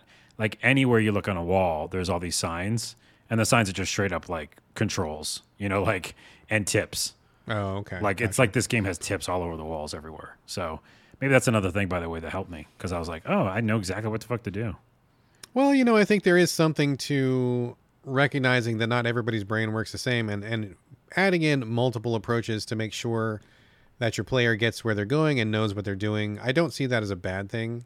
So, you know, maybe they're just taking steps to make sure everybody can get through this demo. Maybe they, Which you know, yeah, yeah. you can. And Yeah. um, last two things I'll say is that uh, along those lines, you can kick any vending machine and get ammo, which is oh, cool. that's fun. That's fun. And you can always go back to your own car, which is in the parking lot, and get ammo. Oh, all right. So it's like it again. It sets up things for you to be like okay in case you get screwed. Um, Which yeah. is good. That's a good design. yeah, I like it. Uh, it's called Crow Crow Crow. It's called Crow Crunchy. Crowd Um, crunchy. Crow Country, and it's out right now for PC and PS5. All right, PS4. excellent. That sounds like a cute little winner. Yummy little winner. It is. It's yummy, yummy Halloween. All right, let me talk for a minute about Wizard with a Gun. Oh, we, I know this game. Have you played it? I think so. But we play everything. We play it. Just came out recently. We haven't talked about it before. you It's know me. I play like games when I played the demos. I play yeah early maybe. access. I think I played it, uh, an, an early access demo. Please tell us about Wizard with a Gun. Wizard with a gun. I mean, that says a lot right there. It says it in the name. Um, so basically, this is a kind of an isometric roguelike game where you play a wizard. You're, I think they call you like a gunmancer, I think is what it's called. Uh, so you have a gun and you are in this world that is kind of broken by the forces of chaos. Now, I will say that the story and the setup for the roguelike aspect of it is pretty cool, actually. Um, there's like a, a machine that's looked like a, I don't know, clock or something, and you can rewind time um, a little bit back to um, after the disaster happened, but not quite to where everything is dead. Because like the end point is the whole universe blows up and everything's gone. So you can rewind time to a little bit before that, and you collect resources and you kill monsters and you do your thing. And the further you get, you get more pieces to the clock, and then you can rewind time even earlier. So like maybe you're going to rewind to like halfway between when the bad thing happened and when the universe blows up. And so the land is different. People don't remember you. And then you eventually want to get all the way back to when the bad thing happened and stop the bad thing. And then you can save the universe. So I think that's a pretty cool concept. I love the the segmented eras that you can travel back and how they explain it all. And it also really goes uh, a fair fair piece towards explaining the roguelike Right. nature of the game. You know, not every roguelike explains why it is a roguelike. And when people do find a good reason to explain it, I always, you know, I give 'em brownie points for that. So Well, I think it's huge. It like literally sets up the world and why you want to keep playing the game over and yeah, over again. exactly, exactly. Um, this game reminds me a lot of Don't Starve in some ways, but I think it's better than Don't Starve um, because as much as I loved the concept of Don't Starve, uh, which if anybody's familiar with that, really heavy crafting, um, running around, survival, finding food, finding water, um, had a really cool cartoon-like aesthetic. Um, I it just was too much. Just too much grinding and not enough. I don't know. It just it just was. It felt very oppressive and just really like a drag. And I never really found the fun in it. But Although I thought the idea was cool. This seems to be kind of like an iteration. It is in no way related. Like there's no developers in common. Different company. I think you know maybe just spiritual inspiration, if anything. But I do like um, the ability to go back to your home base at I don't know this bubble that's outside of time or something. You can craft some stuff. You go back to you re- rewind the clock, go back to the land before it blows up, and then there's like a countdown till the end of the world. And so, for example, when you first start, you get like two minutes, and so it's like you're two minutes before the end of everything. You run around, you collect some iron, you collect some wood, you shoot some monsters, get some energy, whatever. And then as soon as that two minutes is up, like all hell breaks loose. Like monsters start pouring in and things are exploding and like whatever. And you're like, ah, I got to get out of here. And if you don't get out, you die. You lose everything except for like I think I think you lose everything. Um, So you want to get out before chaos ensues, but then you can just go back again, rewind the clock, go back to two minutes before, and then you can eventually go further and further back. So I think it's a cool idea. I think the gunplay feels fine. It's just it's not really like a shooter. I mean, you have a gun, you point it at things, you hold the button down, and it auto shoots. So props for auto shooting. Um, but it's not really like you know you're not feeling like you're testing your twitch reflexes or anything. There's a dodge. The dodge feels a little bit janky. I wish it worked a little bit better. Um, that part's okay, and I think that you end up spending like a lot of time crafting. In fact, this is more of a crafting game than I was expecting. I was thinking it would be more of like an actiony roguelike, and it is sort of, but there's also a lot of crafting to do, which is kind of a downer. Um, graphics are cute, controls okay, and apparently it's supposed to really intended to be played by um, groups, multiplayer. Which I was like, uh, I don't know about that. Like, I don't really want to play multi-focused things, but PR assured me that you could play it solo, and you can. You absolutely can. Um, but I think I think in the developer's heart of hearts, they want you to play like in a group. So that's just not me. Uh, overall, I mean, I think it's fine. I think it's fine. Um, it's a cool idea. It looks cool. It's cute. It's maybe a little bit too crafting heavy, and I like the concept a lot. But it's it's pretty good. You know, it's pretty good. I think I probably if this was a different year that we weren't like absolutely stuffed to the gills with like fantastic games, I think I probably would play this one more. Yeah. Um, and it's okay. It's not bad at all. I, I don't really have any complaints about it.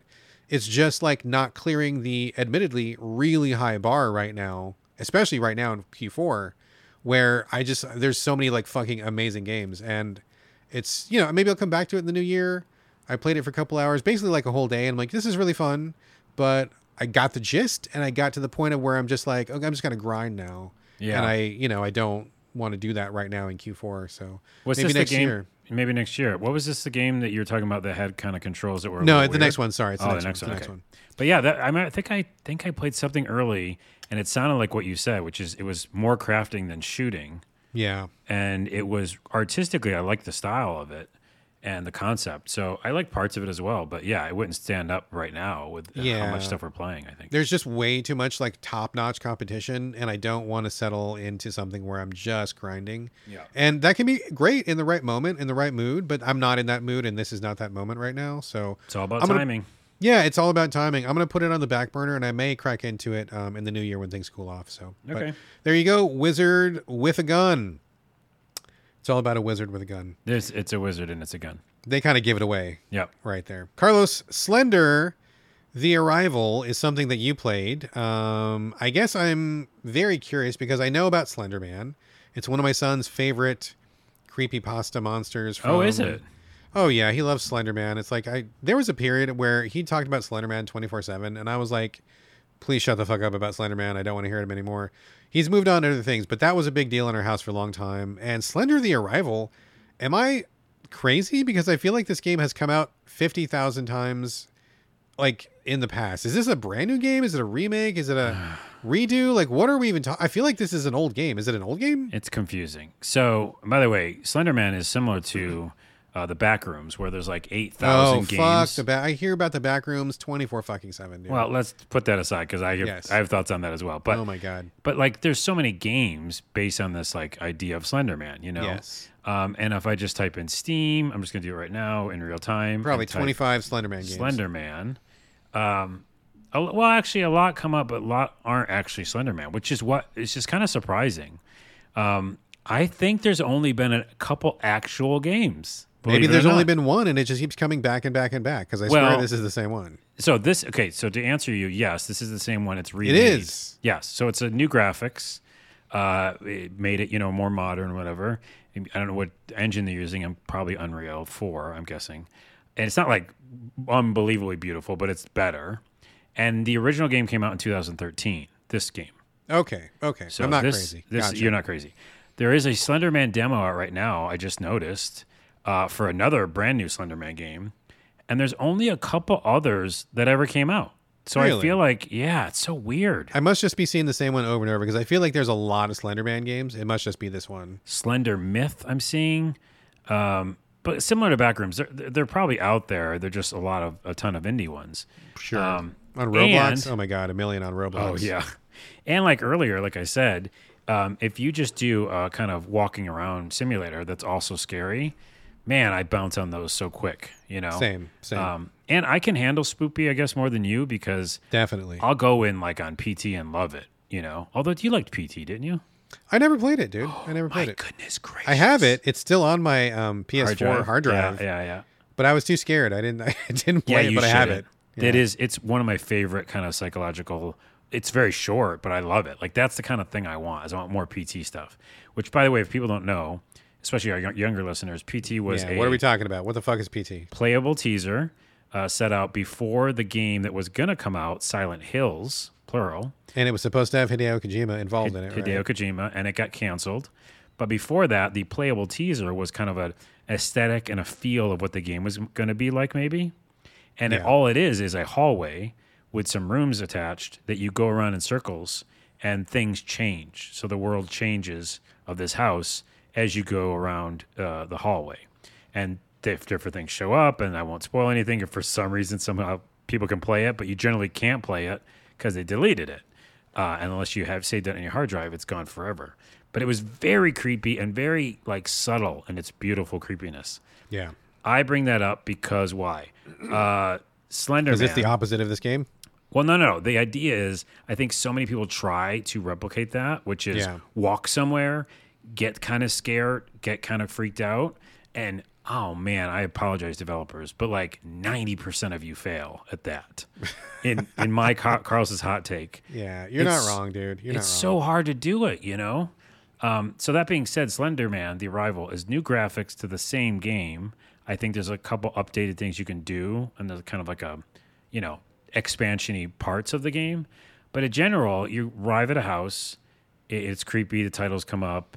You're walking. You can run, so that's good. You can definitely have a run button. Uh, you can't jump, which whatever. And you get to a house, you look around, you do like these kind of things where you find letters, you try to piece together the world, and nothing's really scary. It's just kind of dark and creepy. And then at some point, it doesn't tell you, to kind of Ron's point again, it doesn't tell you what to do at all. And you just decide to go into the woods because you're like, fuck, it's probably where I had to go because it's creepy. And then it's like a lot of branching paths out in those woods. So I was just like fucking going a Branching direction. paths. I get you. Nice. I didn't mean that. You didn't even mean that, but you did. You're natural. Yeah. Uh, so you do that a lot and nothing happens for a very long time. um, again, this is probably showing its age, right? Um, the game could like live on the fact that it had Slenderman in it, right? Yeah, yeah. And people were so excited about that. But now in this day and age, 2023, I mean, this game has to give me more, you know? Right. out the gate. I don't care about any letters I'm seeing or any of the stories. I don't care. I got to a barn. Uh, there was a kind of a jump scare, uh, whatever. So the only time it got interesting is that many, many minutes later, let's say a half an hour later, Oh, like a- that's too long. maybe 20 minutes. Let's be okay. Still maybe too 20 minutes. long. Long time later, I'm out in the woods somewhere and I see Slender Man in the distance and then he disappears. And I was like, that's pretty cool. Like, I like that shit. Like, you know, did I see him or did I not? And then later on, he just starts showing up a lot, right? And the idea is you don't want to get too close to him because then static happens and it does do some really cool, like, effects, you know, like you just basically get fucked up and Yeah. knocked out. But you have a chance. And I like the aesthetic of when he gets close, how the world just gets staticky and like you see tentacles come from him and everything. It's like pretty fucking cool. So I like that's my only pro for this game. Is I like Tentacles? Slender Man and the tentacles and the effect, you know. And I did die on purpose once just to see what would happen, and it just knocks you out and you wake up somewhere else. Oh, okay. And I was also fine with that. You know, it didn't game over me. Um, so that's interesting. And people playing who have already played it or like maybe yelling at their uh, podcast right now saying like it gets better later. But as you and I know, um, if a game doesn't do a good hook, then we're both out. You're out. Yeah, for sure. So I don't know if I'll go back because it's like Halloween time and I'm still trying to play stuff that's spooky. But I just was disappointed that it took so long.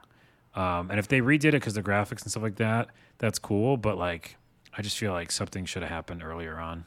Yeah, yeah, I hear you. I remember my son playing this one when he was younger, and it was like, I remember watching it, being bored out of my skull, and he was like looking for like book page. Are you still looking for book pages? Oh yeah, you find pumpkins and pages. Okay, the pumpkins are new, but like I remember him looking for the pages. And I'm like, oh my god, this is like the most bo- most boring thing ever. They could have done more with it. So it sounds like maybe just a graphical upgrade on this creaky. I think that's creaky what it kinda old title. Yeah, and they added pumpkins, I guess, because And pumpkins. You find pumpkins, but I don't want to be a collectathon. I want to be freaked out, you know, in a Yeah, really cool yeah, yeah. way. So, anywho, I'm passing on it, but uh, it's it's you know I think it's rather cheap and you know kind of cool if you like the original game. There you go. All right, let me talk about Dave the Diver. Been hearing a lot Oh, about this one this year. A lot about this one. Uh, Dan Weissenberger uh, gave us a formal full review at Game Critics. I believe he gave it like a nine. I'm pretty sure. Oh, And it's I like can- got Oscar buzz. Yeah, it's it's it's killing it in the reviews and the awards buzz and everything. I can totally see why. This is actually a pretty great game, dude. Okay. Um, so Dave the Diver, what is it? It's uh, I want to say it's from a Korean team. I could be mistaken. I believe it's from Korea. Uh, it's 2D pixel based. It's kind of like a roguelike, but not r- sorta really partial roguelike. You play Dave, who is this like chubby ass diver. It's pretty cute. His animation is like this big roly poly guy, and he's like the scuba diver. And they even call it out at the beginning. He's like, "Oh, what? All scuba divers supposed to be slim? Well, I'm I'm a great diver." And I'm like, "Yes, you are, Dave. I believe you." and he is. He's a great diver. Um, so what happens is you go to a underwater phenomenon. It's called the blue hole. Um, it's like a lake, but in the lake there's like this giant blue section that's even bluer than the water. You can see it, and it's like this deep asshole that we don't know where it goes to. Weird stuff is in there, and it changes all the time. So every time you dive, it's different, which is where the roguelike aspect comes in. Ah, okay. So every time you dive in the blue hole, um, sometimes it's major change, sometimes it's minor change. Um, I've seen like two major environment changes so far. I'm, I'm sure there's more coming. Uh, but basically, you go dive, you spear for fish, and then you bring the fish back to a sushi restaurant, which is on the shore of the blue hole. It has been set up there because the chef, his name is Bancho. Uh, he's an African American chef. He's like cool as fuck. He's like the the coolest chef I've ever seen in my life. Got the glasses. He's got like some moves. He knows his food really well. Like he's like an amazing sushi chef. He's put the restaurant there because he knows you can get basically any kind of fish in the world from the blue hole because it's like this weird phenomenon, right? Mm. So he's making all kinds of random sushi. So you dive, you spear your fish, you bring it back to the boat, you go back to the sushi place, and then when you get to the sushi place, you're the waiter. So you, you give the fish to the chef, he chops up the sushi, you get people coming in, it becomes kind of like a restaurant sim where you're running back and forth, but like super streamlined. Like none of the stuff that's in Dave the Diver, and there's a lot of stuff. None of it is ever like too much to where you feel like you're over your head. It's always just like, oh, it's a restaurant sim, but simplified. Or like, Yeah. oh, I'm diving in the water, but it's like simplified. And it's like, oh, I got to hire staff, but it's super simplified. Like there is a lot of stuff to do here. Different sushi res- recipes, different fish. You're doing side quests. There's like underwater mystery. There's crypto monsters. There's um, lots of apps on your phone, and every app on your phone is like this whole other thing that you can do. There's Pokemon collection. There's like Jeez. there's there's all sorts of stuff in this game, but literally everything is like it's in there, but it's never overwhelming. It's just enough and it's simplified. And even though any one of those elements on its own wouldn't be enough because it's simplified, when you've got 30 elements, you're like, okay, wait, I need this to be simple because there's 30 elements and it all comes together really, really well. Like I'm going in and I find it super easy just to like do a couple dives, get some fish, come back, and there's always something to work on. There's always like a little side quest, or you're always trying to work towards the next upgrade of your scuba suit, more oxygen, better, uh, better harpoon gun. You can unlock some special guns. Um, the animation in this game is fucking tops, dude. Like it's really good animation. When uh, the chef goes into like his little I've come up with a new recipe animation. It's like a little mini movie, dude. You're like, oh, dude, this is the best. Like he's just like chopping shit, and he's got his glasses on, the music playing, and everything. Like just, it's really, really good. And the colors of the the blue hole when you're diving look really cool. Everything in this game is just like uber, uber, uber polished. Like everything about it is just like painless, Yeah. smooth, really simple. Everything is right where you think it should be. Everything works the way you think it should work. Um, like it's just like everything about it has just been very considered, very well put together. Everything about it just like oozes quality from like every fucking aspect of it. So wow. It it's looks really so good. cool, man. yeah, it's really good. I think it's really. I've been playing it every night in bed. It's great in bed. It's great on the Switch. Um, the text is like a little bit small, but it's not painfully small. Um, but I play it on also on dock mode. I think it's great in dock mode, and I just it's really fun to dive, get the fish, come back. Now I will say, I will say, my only one gripe about this game, and it's it's a strange one. Well, two gripes, and they both have to do with the same thing is the shooting. When you have your your spear gun or your rifle or underwater triple gun or whatever it is gun you have, you also get a sword by the way, and the sword is amazing underwater. But um, it's weird because you cannot shoot in 360 degrees, which you think you would because you're diving. You can only shoot to the left and the right, and you've got about I don't know 45 degrees on either side. But it's really strange because I find myself often wanting to shoot up or shoot down because you're surrounded by fish and You're you're, in in the the water. water. Yeah. So I don't understand why they didn't do 360 degrees of shooting. That feels very strange to me. That's one of the only times when I'm like, what? Um, the other thing that has to do with the shooting is what I alluded to earlier was the weird controls because it's not shooting the way you think it is. You have to have your gun, hold down the button to ready your gun, and then you hold, pull the trigger to actually shoot. And that doesn't make sense because what you want to do is you want to hold like your trigger to aim, and then you want to push the button to shoot. It's like the opposite of how gun mechanics work. That sounds like the the Crow Country. Yeah, yeah, and I don't know why they're doing it that way. I don't see an uh, I don't see an advantage to it, and it feels like they're swimming upstream on this one just because. I don't understand why. It's not terrible, but it just doesn't feel intuitive. And I'm like, why did you, man? Everything is so slick in this fucking game. It's just like so slick, and I just like I don't know why they did that one decision because it feels like it sticks out, and I can't figure out if there's a way to change it. I don't think there is. Can I offer But- up a suggestion though? Yeah, yeah, I think for both of our games, it was PC first. probably so. This yeah, sounds like so. a mouse control totally to me. Yeah, it's just Um, it's so weird. Like every game on console does it backwards than the way they do it here, and I don't know why they would do that. Yeah. Anyway, By the Um, way, it's only on Switch and it is on Steam, but Mm-hmm. that's it. It's not on the other consoles right now. I think it will probably be there because this is an amazing game. I think everybody should play this. It's really fun. Um, it may not seem like maybe your jam on, at first glance, but like it's so well considered. It's so well put together. It's so easy just to do a dive and come back and do some sushi for a while. You're never doing anything for too long. Like you're never getting bored of doing anything. There is crafting, but it just rolls along. There's always like three other things to do, and like it's just it's really balanced, really put together. It's it's it's excellent, dude. It's really really top notch. All the kudos you've heard for this game, absolutely deserved. Dave the Diver is pretty kick ass. Yeah, no, I want to play it. Like, I, it's really I might good. even just try it on Steam because, yeah, it, it looks like, like you said, and it's kind of like again to go back to Crow Country, but like if it's done where every little thing you're doing is effortless, Yeah. then y- you want to keep doing it. It seems like from the trailer I was watching, it's it's it did that. Yeah, perfectly. dude, this is almost almost entirely frictionless, and there's just it's you get these little micro bursts of fun, and every time you're done with something, you get like another burst of fun. Like it's like, oh, I nailed the sushi serving, that was really fun, and like, oh, I hired somebody new, that was really fun, and I I killed that shark that was in the water that killed me before, oh, that was really fun. Like there's always like these little these little micro milestones that you're doing, and it's just Yeah. like you just keep wanting to do them. It's re- you just want to do one more dive, one more dive, and it's really tough to stop. And I think that's the mark of a great game. So This looks awesome. It looks awesome. Dave the Diver is hot shit. It's really good stuff. So there you go. Check it out. Check it out for sure. Okay, over to you, Carlos. Diablo season two. I wasn't sure we were ever going to talk about Diablo four again, but here we are. Diablo four season two. That equals six. So tell us about Diablo six. It is not Diablo six. My math holds up. Yeah, I mean, you can, if we want to call it, we can. It's a uh, season of blood, though.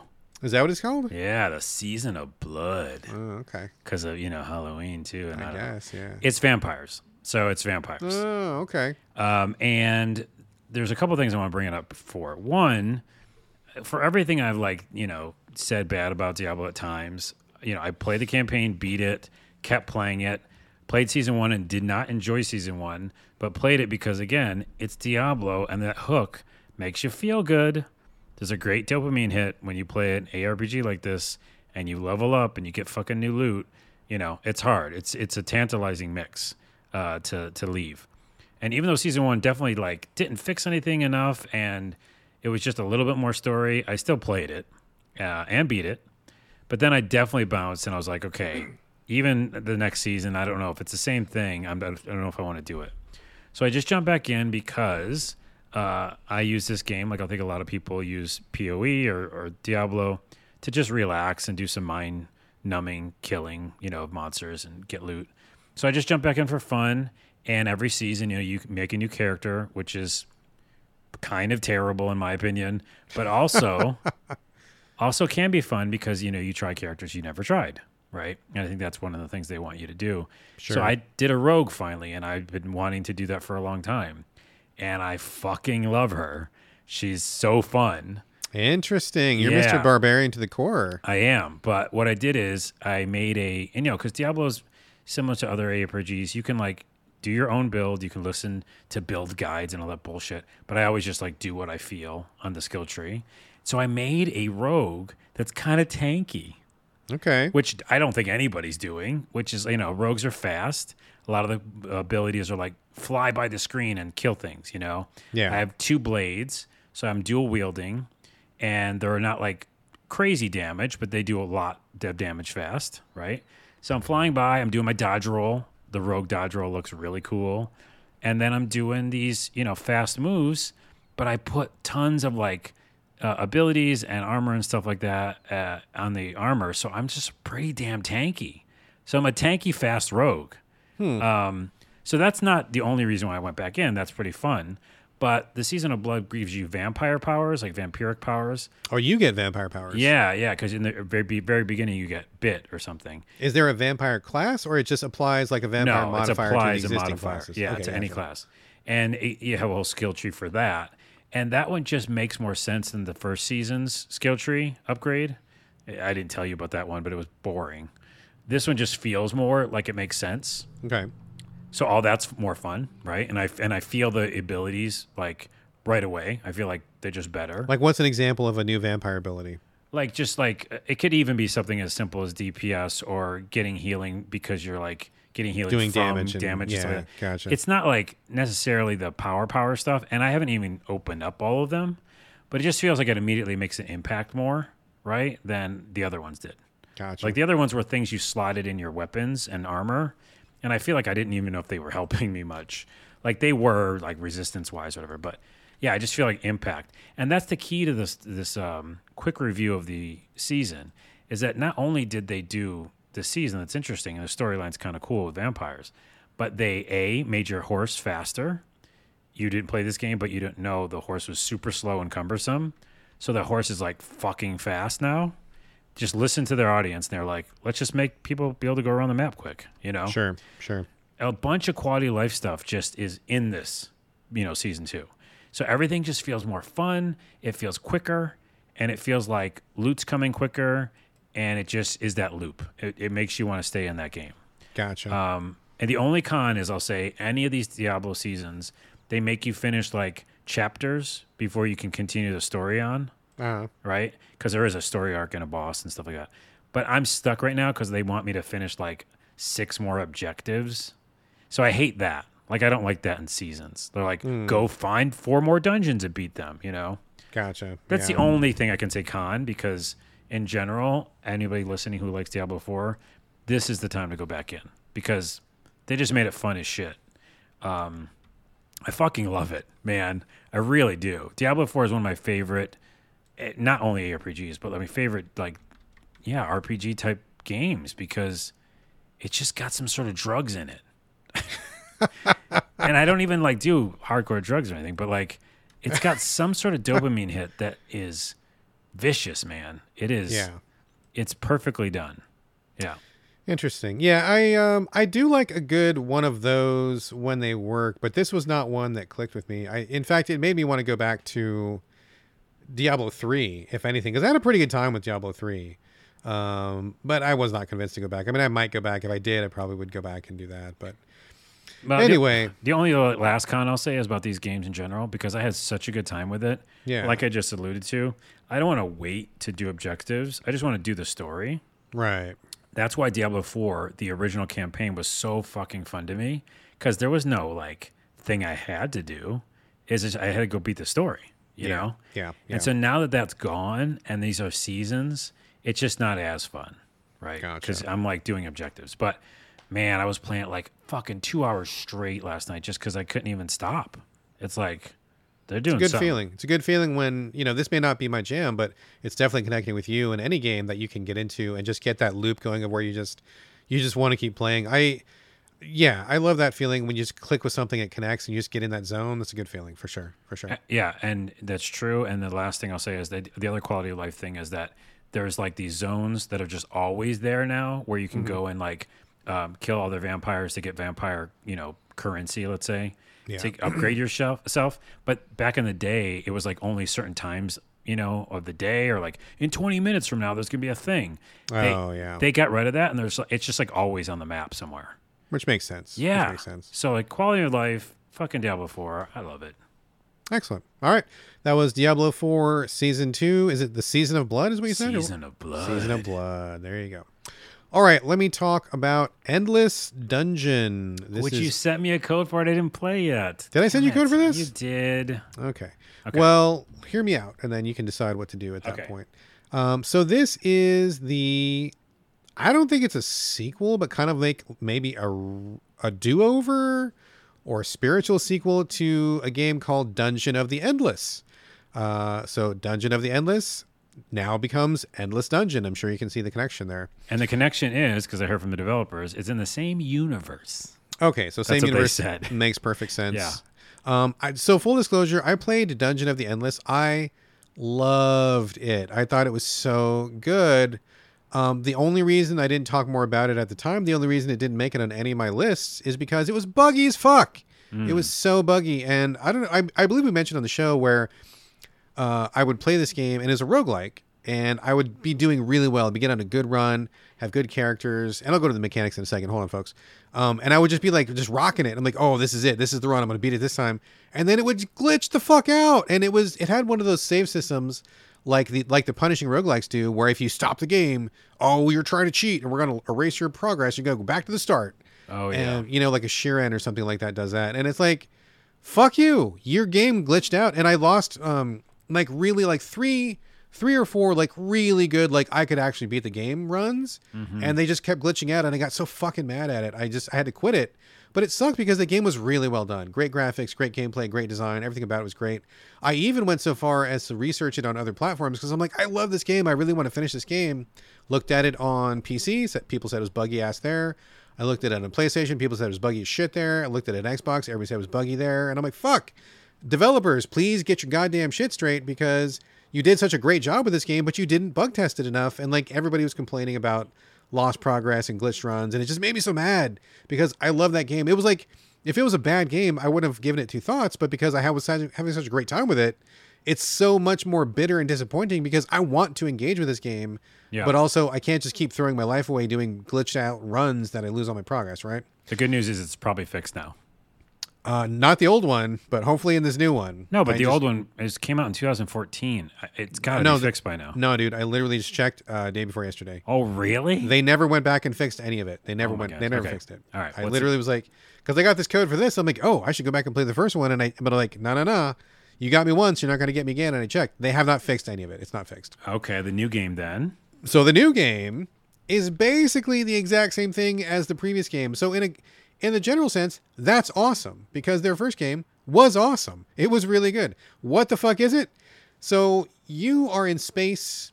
You get stranded on this weird thing. It's like a I don't know space station or alternate dimension. Like what? It doesn't matter. You're stuck in this place and you can't leave because time keeps looping. And so what happens is you are get together a group of uh, warriors. Like you're like a janitor. You're a space janitor.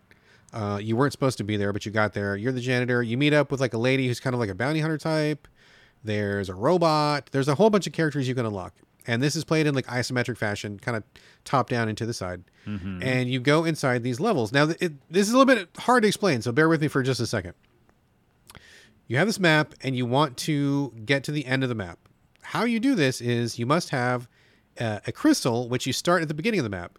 You must clear a path for the crystal in order to get the crystal to the end of the map. That's what opens the door for you, and that's how you get out. Now, that sounds easy, but along the way, all these monsters and stuff will rush you. So it's kind of like a roguelike. It's kind of like a real time shooter. It's also kind of like tower defense because monsters will come and try to bash your crystal. So you have to set up all sorts of like emplacements along the way to stop them from getting to your crystal. Now you can also run in there and shoot them yourself, but it's real easy to get overwhelmed. So basically, you're exploring a dungeon that's randomly generated. You start in the room with the crystal that you have to protect. You have to not only find out where the exit door is, you have to eventually get the crystal there. And how that works is you explore enough to where you can earn resources.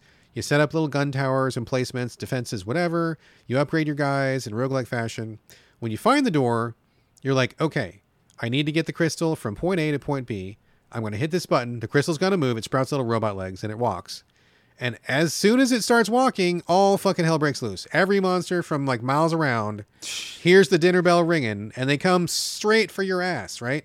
So you have to prepare to move that crystal, get ready because you know it's going to rush like hard. And so the whole time you're like collecting resources, setting up your emplacements, figuring out the best path. And there's not enough resources to go around. You can't just throw down like a thousand gun towers, right? Like you can only put down a certain amount because there's only so many resources to go around. So you're like, okay, I gotta like be really judicious about this. If the the crystal's got to go east northeast, then I got to put guns along that route, which means I need to leave other rooms undefended because I don't have enough guns to go around. Which means also, if monsters come from that way, you got to go kill them yourself to stop them from crawling up your ass. Hmm. So I know that sounds kind of complicated. I mean, are you, is this making any sense of what I'm saying? It is. I'm wondering why they're so hungry for that crystal. Is there a story reason why they? I think it's yummy. I think that's It's a tasty morsel. it's a tasty Um, morsel. I get it. I right now I'm noping the fuck out based on that concept. Yeah. Um, I do like the idea of it being like a mixture of like the um, tower defense with that stuff. Yeah. But man, I don't like the idea of the crystal. So what do you So think? It's, I mean, I'm into it, dude. I love the, I mean, this is exactly what the first one, Dungeon of the Endless, Endless Dungeon, same game. The only difference was with Dungeon of the Endless, the old one, it was 2D, flat, pixel based graphics, which were great graphics, by the way. I love their art. This time it's 3D uh, polygonal, um, it's isometric, and so the perspective has shifted a little bit, but basically the same game. But again, the first game was awesome. I loved it, and it was broken. I could never fix it. So I feel like this is kind of like a second chance in some ways, right? Okay. So I like the play. I think it works really well. I think controls are good. I think the systems are good. I think the tutorials are really good. I think it's just a really great system, and I feel like it's kind of unlike anything else out there. It feels very different, and I do like how they implement like getting characters. There are permanent upgrades you can get, so there's your progression right there. You get better as you go. The further you go, unlock new things. I mean, there's like little micro uh, uh, goals that you can do, micro quests along the way as well. It's just a really, really interesting, high adrenaline, like high impact kind of game formula where it's not static like most tower defense games are, but it's also not just a run and gun, and so you're engaging multiple parts of your brain at the same time. Yeah. and it also looks great. It's got uh, you know, funny story. You go back to the hub and talk to some aliens that are trapped just like you are. You eventually jo- have them join your team, and you can mix and match who's on your team and stuff like that. It's just it's just a really fucking good game. It's a really good game. Um, I think it's really well done. I haven't finished it. This is going to take me a while to chew through it, but in a sense, I'm glad that it's here because I I never really got my my piece of Yeah. that original game, and so this is like a do over. I'm just hoping that this game is not going to be as buggy as that last one. If it's not Oh. buggy, then I think we'll be in good shape. It doesn't seem like it is so far. Nothing so far, which is positive. But knock on wood. Knock on wood. but we'll see because I guess I just got so burned by them never fixing their old their old game that really just really pissed me off. Yeah. So hopefully they get it right this time. But so far, all indicators are green. I think this is a really fucking interesting combination of elements. If you've never played it, check it out. If you like roguelikes, if you like action games, you probably haven't ever played anything quite like this. And I think that's a really good thing to say about it. Yeah, I think if you like roguelites, it's a no brainer. It seems like it's really cool mixture of genres. I just won't play it because of the progression thing, even though you said there's like some upgrades. I don't know. I still I'm not a person who wants to do a run of a game. I mean, if I sent you a code, just try it, man. I mean, That's you may true, you did. I'm gonna yeah, try. you it. may just try it just for funsies and Yeah. and see what it's all about. It's really sharp. It's really slick. Great art mean, design. Everything about it is great. I like what I'm saying. I'm just saying that like for at the end of the day, I like I want to feel like if this game was just like um you know it wasn't roguelike and it was just straightforward Sure. like XCOM or something, you just Yeah, do yeah. It, I would be of course. So, but I'll try it. I'll try. it, I'll try. Just give it a shot. You don't got to marry it. Just you know, just take it out once or I twice, see what it's all it. about, and Yeah. then move on. Jumping in a marriage. Jeez. There you go. All right. Now, boy, we've got this is we are we are spoiled for fucking choice this year, folks, because Carlos is going to talk about one of the biggest games of the year. Yep. I'm going to talk about an absolute fucking delight of a surprise which came across my radar, and then you're going to finish with another one of the biggest games of the year. We got so many fucking games to talk about. Hit after hit after hit. Well, Hit- we don't know if it hit, but like big game after big game. I suspect it's going to be a hit. Let's talk first about Spider-Man 2. It's the game a lot of people are playing. It's on anybody's mind. If you got a PlayStation, I'm sure you know it came out. A lot of people love Spider-Man 1. A lot of people played the Miles Morales that came out after that. This is Spider-Man 2. Uh, I, I've seen endless videos, endless coverage, endless chatter about this, but you have played it, and we're going to hear from you right now. Yeah, I mean, um, how do I take this? It's Insomniac, and they basically made the perfect Spider-Man game. So Okay. put that time? out there. That's kind of like an asterisk, kind of a top top level uh, back to the back of the box quote. Okay. It's a perfect Spider-Man open world game. Done. Now, just to clarify, are you saying are you saying a perfect Spider-Man game, or are you saying this is like the most perfect one out of all of them? I think it's out of all of them. Yeah. So like so this is like number one out of all the Spider-Man games. Yeah, hundred Okay. percent. Yeah. Okay. Okay. obviously with graphics obviously um, you know they're pushing the ps5 uh, it- you know there's no load times when you're when you finally go fast travel it's like you're just there it's crazy like what they're pulling off is crazy um, so that's the top level it's like fantastic spider-man game now the caveat is carlos doesn't really care too much about spider-man games if you recall that we talked about on this podcast the original Yes. and, and miles morales i think i played both i know i played both um, the original Spider-Man, again, I thought was pretty good at what it does, but I thought it was too hard in normal mode, and because I was like, it's Spider-Man, he shouldn't Yeah. get shot, you know. And then I turned it down or whatever, like easier mode or something, and had a good time with it. But I just, you know, it's finding a million backpacks, it's collectibles. Well, let- let's talk about that for a minute, right? Because I feel the same way that you did, and in fact, I think I liked it even less than you did. You did yeah. because I felt like it was too much combat. The combat was too hard, and then the city was just like too much of like findy seeky stuff, like the backpacks, and just like a lot of like repeated content. It just felt like too long and too much and too boring. So I kind of bounced. I didn't finish it, um, and I didn't even come back for Miles Morales, um, even though everybody said that was the shorter, better version.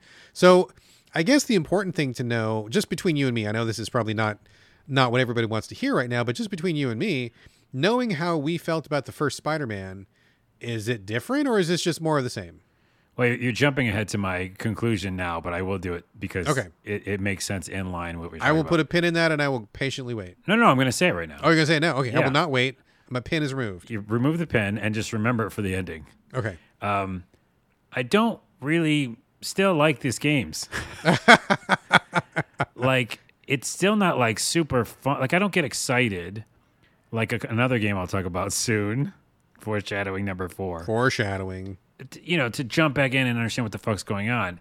It's very fun, and I think I actually knocked down again. I I did uh, to talk about the difficulty. I did knock it down back to story or whatever Story Um, mode. Okay. And there's a ton of accessibility features which I'll talk about. But I made it easier on myself so that Okay. it's that it is just fun, and I'm not like worried about the combat like I was even with Spider-Man One. I think I nut bumped it down and still had a problem. Yeah, it was difficult. I, I Yeah. think it was unfa- un, unreasonably difficult. Yes, This unpleasantly. this allows you um, to do enough things to change it that if I play it later tonight, which I probably will, it's just fun to play. So I Okay. so it's better that than the first one, right? But also that thing of collecting things, there's a fucking ton of things to collect and outfits and all that shit. And I don't care for that. And I don't uh, want to just go around the city doing things. Like there's a million little things you can do. Right. To me, that's just not that fun. And I think they do the best version of it, but I, I wouldn't care. Still not that fun. Still not fun, fun to me. What's fun and interesting, and this is kind of into the meat of it, is like the story bits. And you play, by the way, as, as Peter and Miles. Both. Okay. So you can split between the two, right? Sometimes it chooses it for you, but you can sh- switch whenever you want. And again, seamless. As soon as you go to the other person, it just loads. Um, it's fantastic what the PS5 is doing with this game. And you know, so I- just like the story missions. So you know, you you'll jump into a story mission which will go in the past.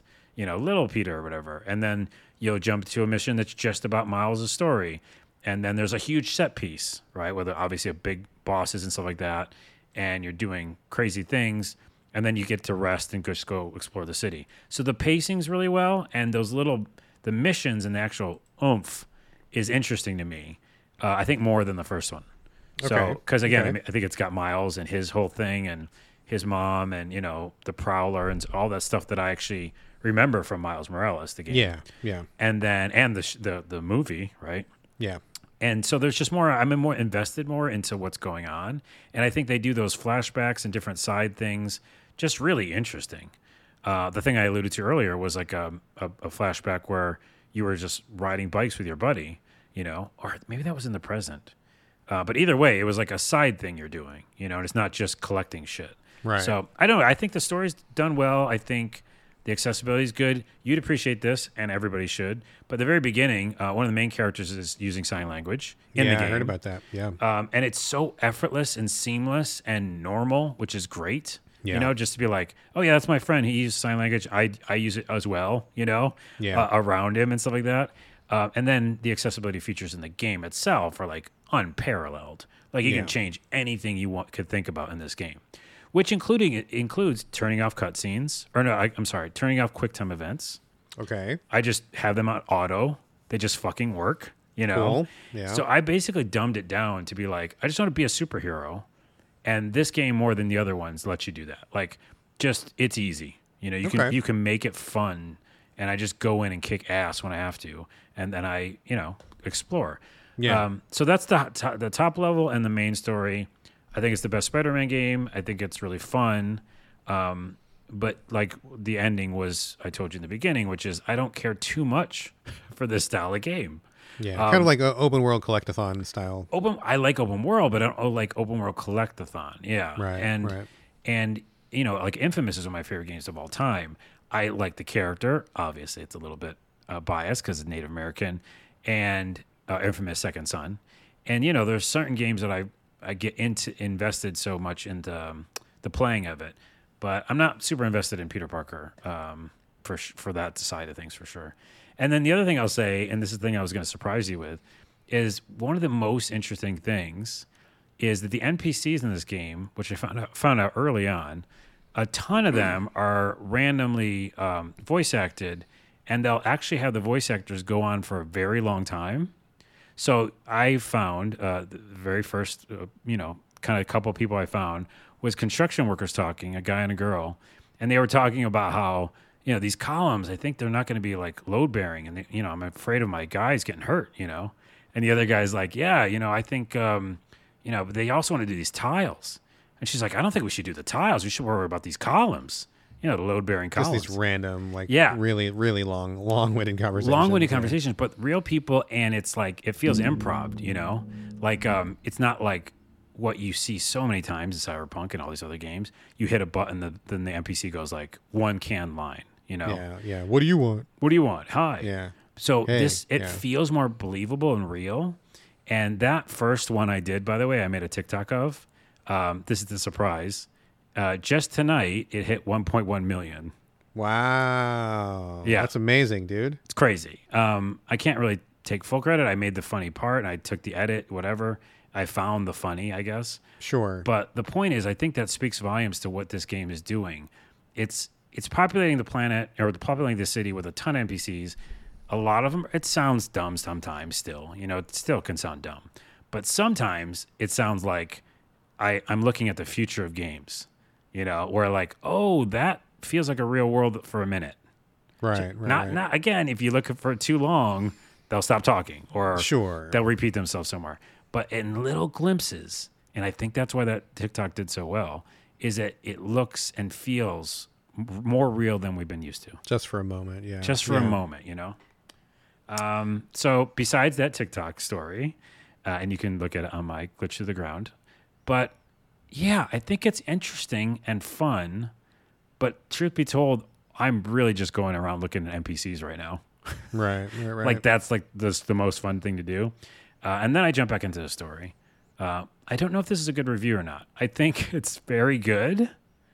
Did I did I convey any sort of sense? I mean, it sounds what it sounds like to me is, and correct me if I'm wrong. It sounds like an expanded, more polished experience that is very similar to the original Spider-Man, and it just so happens that this is a podcast where neither one of us really liked the first Spider-Man that much, and so you are instead finding your fun by experimenting with um, the world and discovering these really funny, goofy NPC conversations.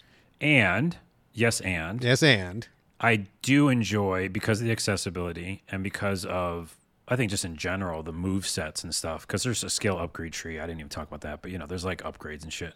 I think it's just more fun to do the combat in this one.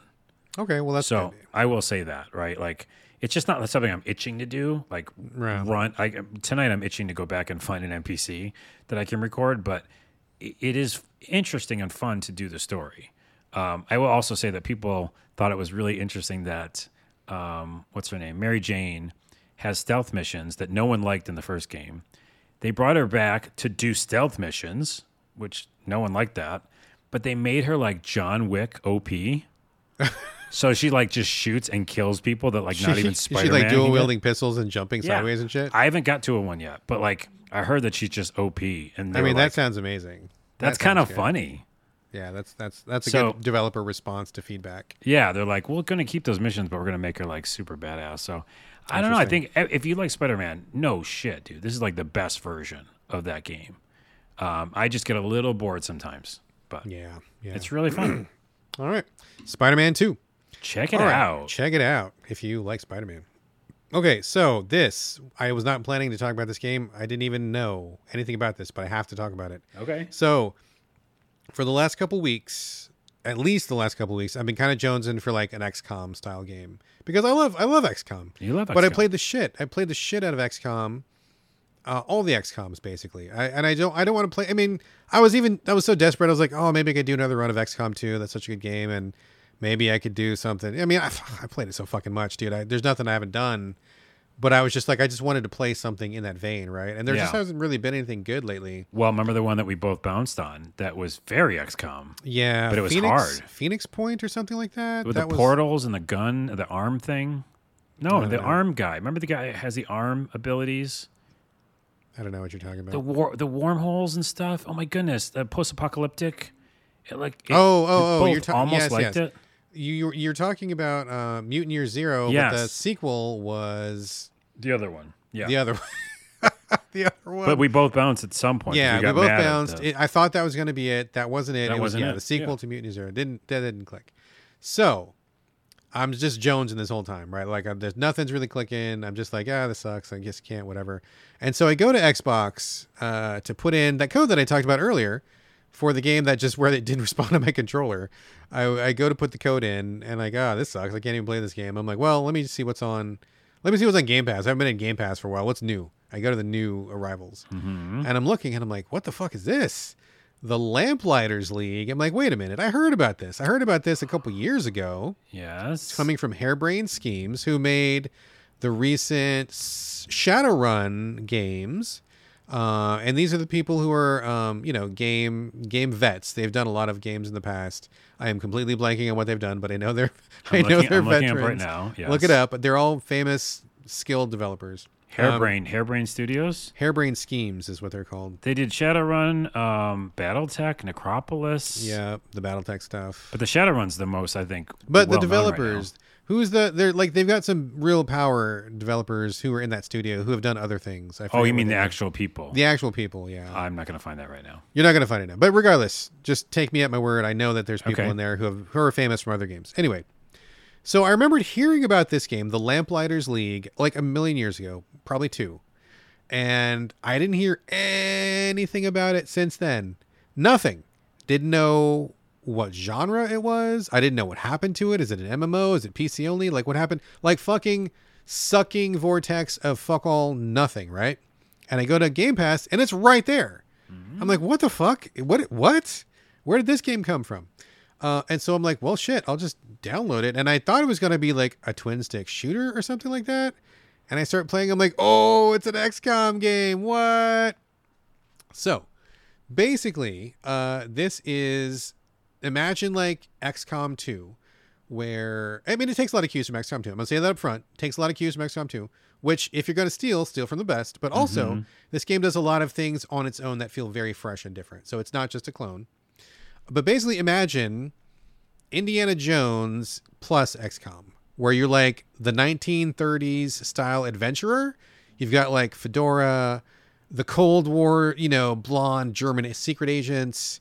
You've got like, you know, the technology hadn't advanced that much, you know, kind of like Hitler's on the rise kind of a vibe. Yeah. Third Reich are kind of looking for like the occult stuff and all that. You know, like Hellboy or um what is the uh the third Indiana Jones maybe the best one? What is the uh Temple of Doom. no, that's one that came after Temple of Doom. Um, we're showing our.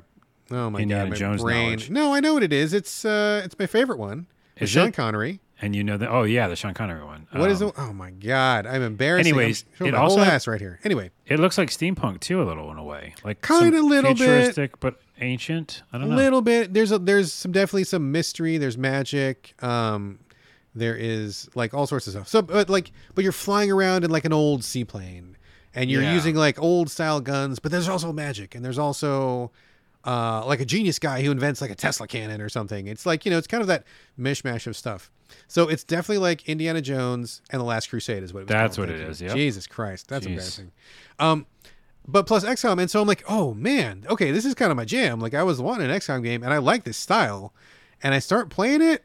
This game's great, Carlos. It's I had a great. feeling. It's super fucking good, and I'm like, oh my god, why is no one talking about this game? Why did they not? Do any PR for this game? How come I didn't know this game existed? How come I didn't know this game was out? What is going on? This is crazy because this game kicks fucking ass, dude. Can I Um, can I put yeah. a little bit of a damper on a parade? Yeah, please do. Uh, well, one, please do. Please do. Um, I welcome it. Yeah, so it looks amazing, and I actually have seen this a while ago, and I remember it just being off my radar. Like Yeah, you. same, same. Um, the graphics look amazing. The art style is so cool. Yes. Um, and it's got a cool vibe. So I looked at some of the comments, and some of the comments are saying that there was a bunch of layoffs at some point, oh no. like a fuck ton, and there wasn't uh, much advertising. And most of the reviews are saying like that sucks because this game's fucking great.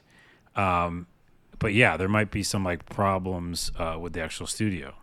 so I think that might yeah. be why we haven't heard about it. There's been, you know, some issues there, but looks like they made something pretty special. Yeah, I haven't been keeping up with Harebrained Schemes. Um, I I played a couple of early games, and to be perfectly honest, I didn't really connect with them very much. I played them all, and I thought they were all like okay, like pretty good, but they just weren't. They didn't have that thing, you know. No one put their foot in it for me, and I just it just didn't taste right. Uh, but this one is like all kinds of perfect. Like it is just like hitting on every level. I mean, number one, you have a cast of predefined characters, which is my always favorite thing, dude.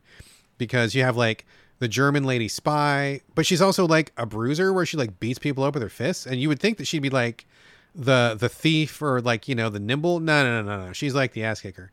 And Then you've got like the Indiana Jones like pilot guy. He's got like double pistols, and he's kind of like an American go get him guy. There's a guy from the Middle East who's like the sneak thief, but he's really funny. Like he's really quick with wits, and he's got these really cool sneaking powers. Um, there's a bunch of other characters I haven't found yet. I've only I only played this for like a day and a half, but I've been glued, glued to it because um, the story is you're you're. It's kind of like XCOM, where like these three nasty people are trying to find this like magical resource. They're going to bring about the end of the world. You have to stop them. So each one is like led by a superpowered boss, and they each have their own like disciples. One is like a Cthulhu type lady. One is this guy that uses like fire powers, and one is like eh, I forget the other one is, robots or something. I can't remember what the third guy. It doesn't matter. But like you go on these missions, you choose whatever mission you want, and it shows you like on the game clock, hey, these three guys are making progress on their plans. You have to stop them, and you have to roll back the clock. So like every time you do a mission for like let's say you fight the German guy who's the fire guy, you beat him. Uh, then his clock rolls back pretty far, and so you can you bought yourself some more time on that, you know. So you're constantly looking at the different clocks to make sure that no one advances their plan and, and brings about the end of the world. You're also trying to gain resources. You're also trying to recruit new agents at the same time. So there's like the whole world management system that was pretty pretty well uh, polished in XCOM 2, but it works. It works really well, and I think it's super interesting and it's good. But where this game really diverges is like in the moment to moment gameplay. It feels very different. It does not feel like XCOM 2 like at all, but in a good way, in an excellent way. You take uh, at least three agents into a level, sometimes four, but usually three, and the teamwork is so important. Uh, for example, uh, your German lady, uh, who is the, speak- the the the bruiser, she can take like extra turns if she kills somebody. So like what you want to do, for example, is like your Middle Eastern guy can take a couple pot shots at somebody, soften them up. She goes and like punches that guy out. If she knocks him out, then she gets another turn to go. And so you might be up against like six guys and you're thinking, fuck, we're outnumbered. But if you use your team mechanics, like take them out carefully, you can take out the whole crowd and like take no damage. Like it really shows like the synergy between characters, which is awesome. There's also a really interesting real time element where you feel tense. Like you're not just walking in in a turn by turn basis. It's real time at first. Hmm. And you can see enemies walking around real time. You can see their vision cones. And so you're like dodging them. You're trying not to make too much noise. And then sometimes they'll just like, they'll come after you or sometimes they'll spot you or something. And so you're kind of like managing it in real time. Um, you have special powers which are available only in real time, which is neat. You can like backstab guys or take them out silently. But then when shit goes down, it switches into turn based, and then you have to like use your other powers for turn based. It's a really great system. The real time elements work fantastically. I think it just it adds an element of tension that really a lot of the turn based games don't have. And so you're you're constantly thinking about hiding, using cover as you would if you were like a real spy or whatever. Like it makes sense Mm-hmm. climbing up on stuff, whatever. And then when you get into the turn-based battles, like it's really interesting. All the different powers you have, and there's, I mean, there's lots of stuff to it. You- There's upgrades, there's equipment you can get, there's special abilities, etc., etc., etc. There's also penalties, like if you lose a guy, um, he'll die, but there's a way to resurrect him, which is like a secret thing, or they take stress, and so you have to like give him a week off. Uh, but it affects him in different ways. And I know that some of these things are common to XCOM, but it does not feel like that. Like it may be in the same basket, but it does not feel like a clone. I've heard some people say it's too much of a clone, and I, I strongly disagree with that. Yeah, I, I, just in the art alone, it just feels like its own thing. Oh yeah, It's dude, like such art- a yeah. unique vibe. It's like really kind of cool, cartoony, like really nice art. The art is beautiful. Every character has tons of personality. There's tons of dialogue. They're constantly talking to each other in the mission. And when you get back to home base, there's all these little conversations you can have.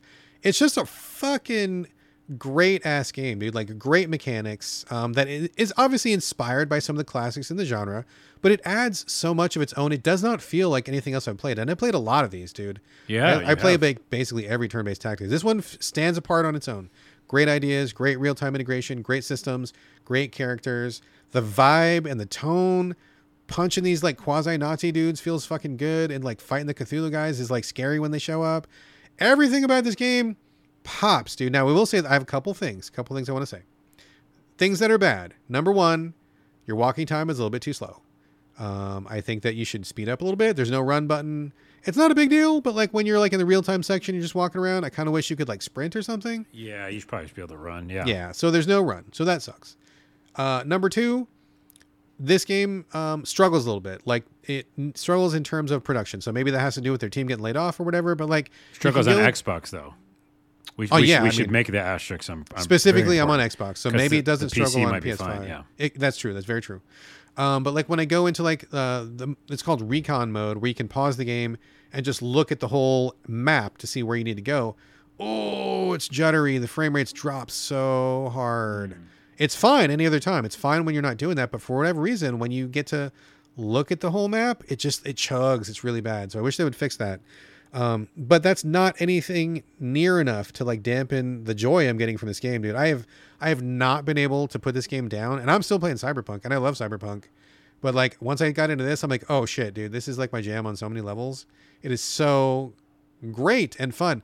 Some people say it's repetitive. I mean, maybe that's going to be true. I've played it for only about a day and a half, so I haven't hit the repetitive part yet.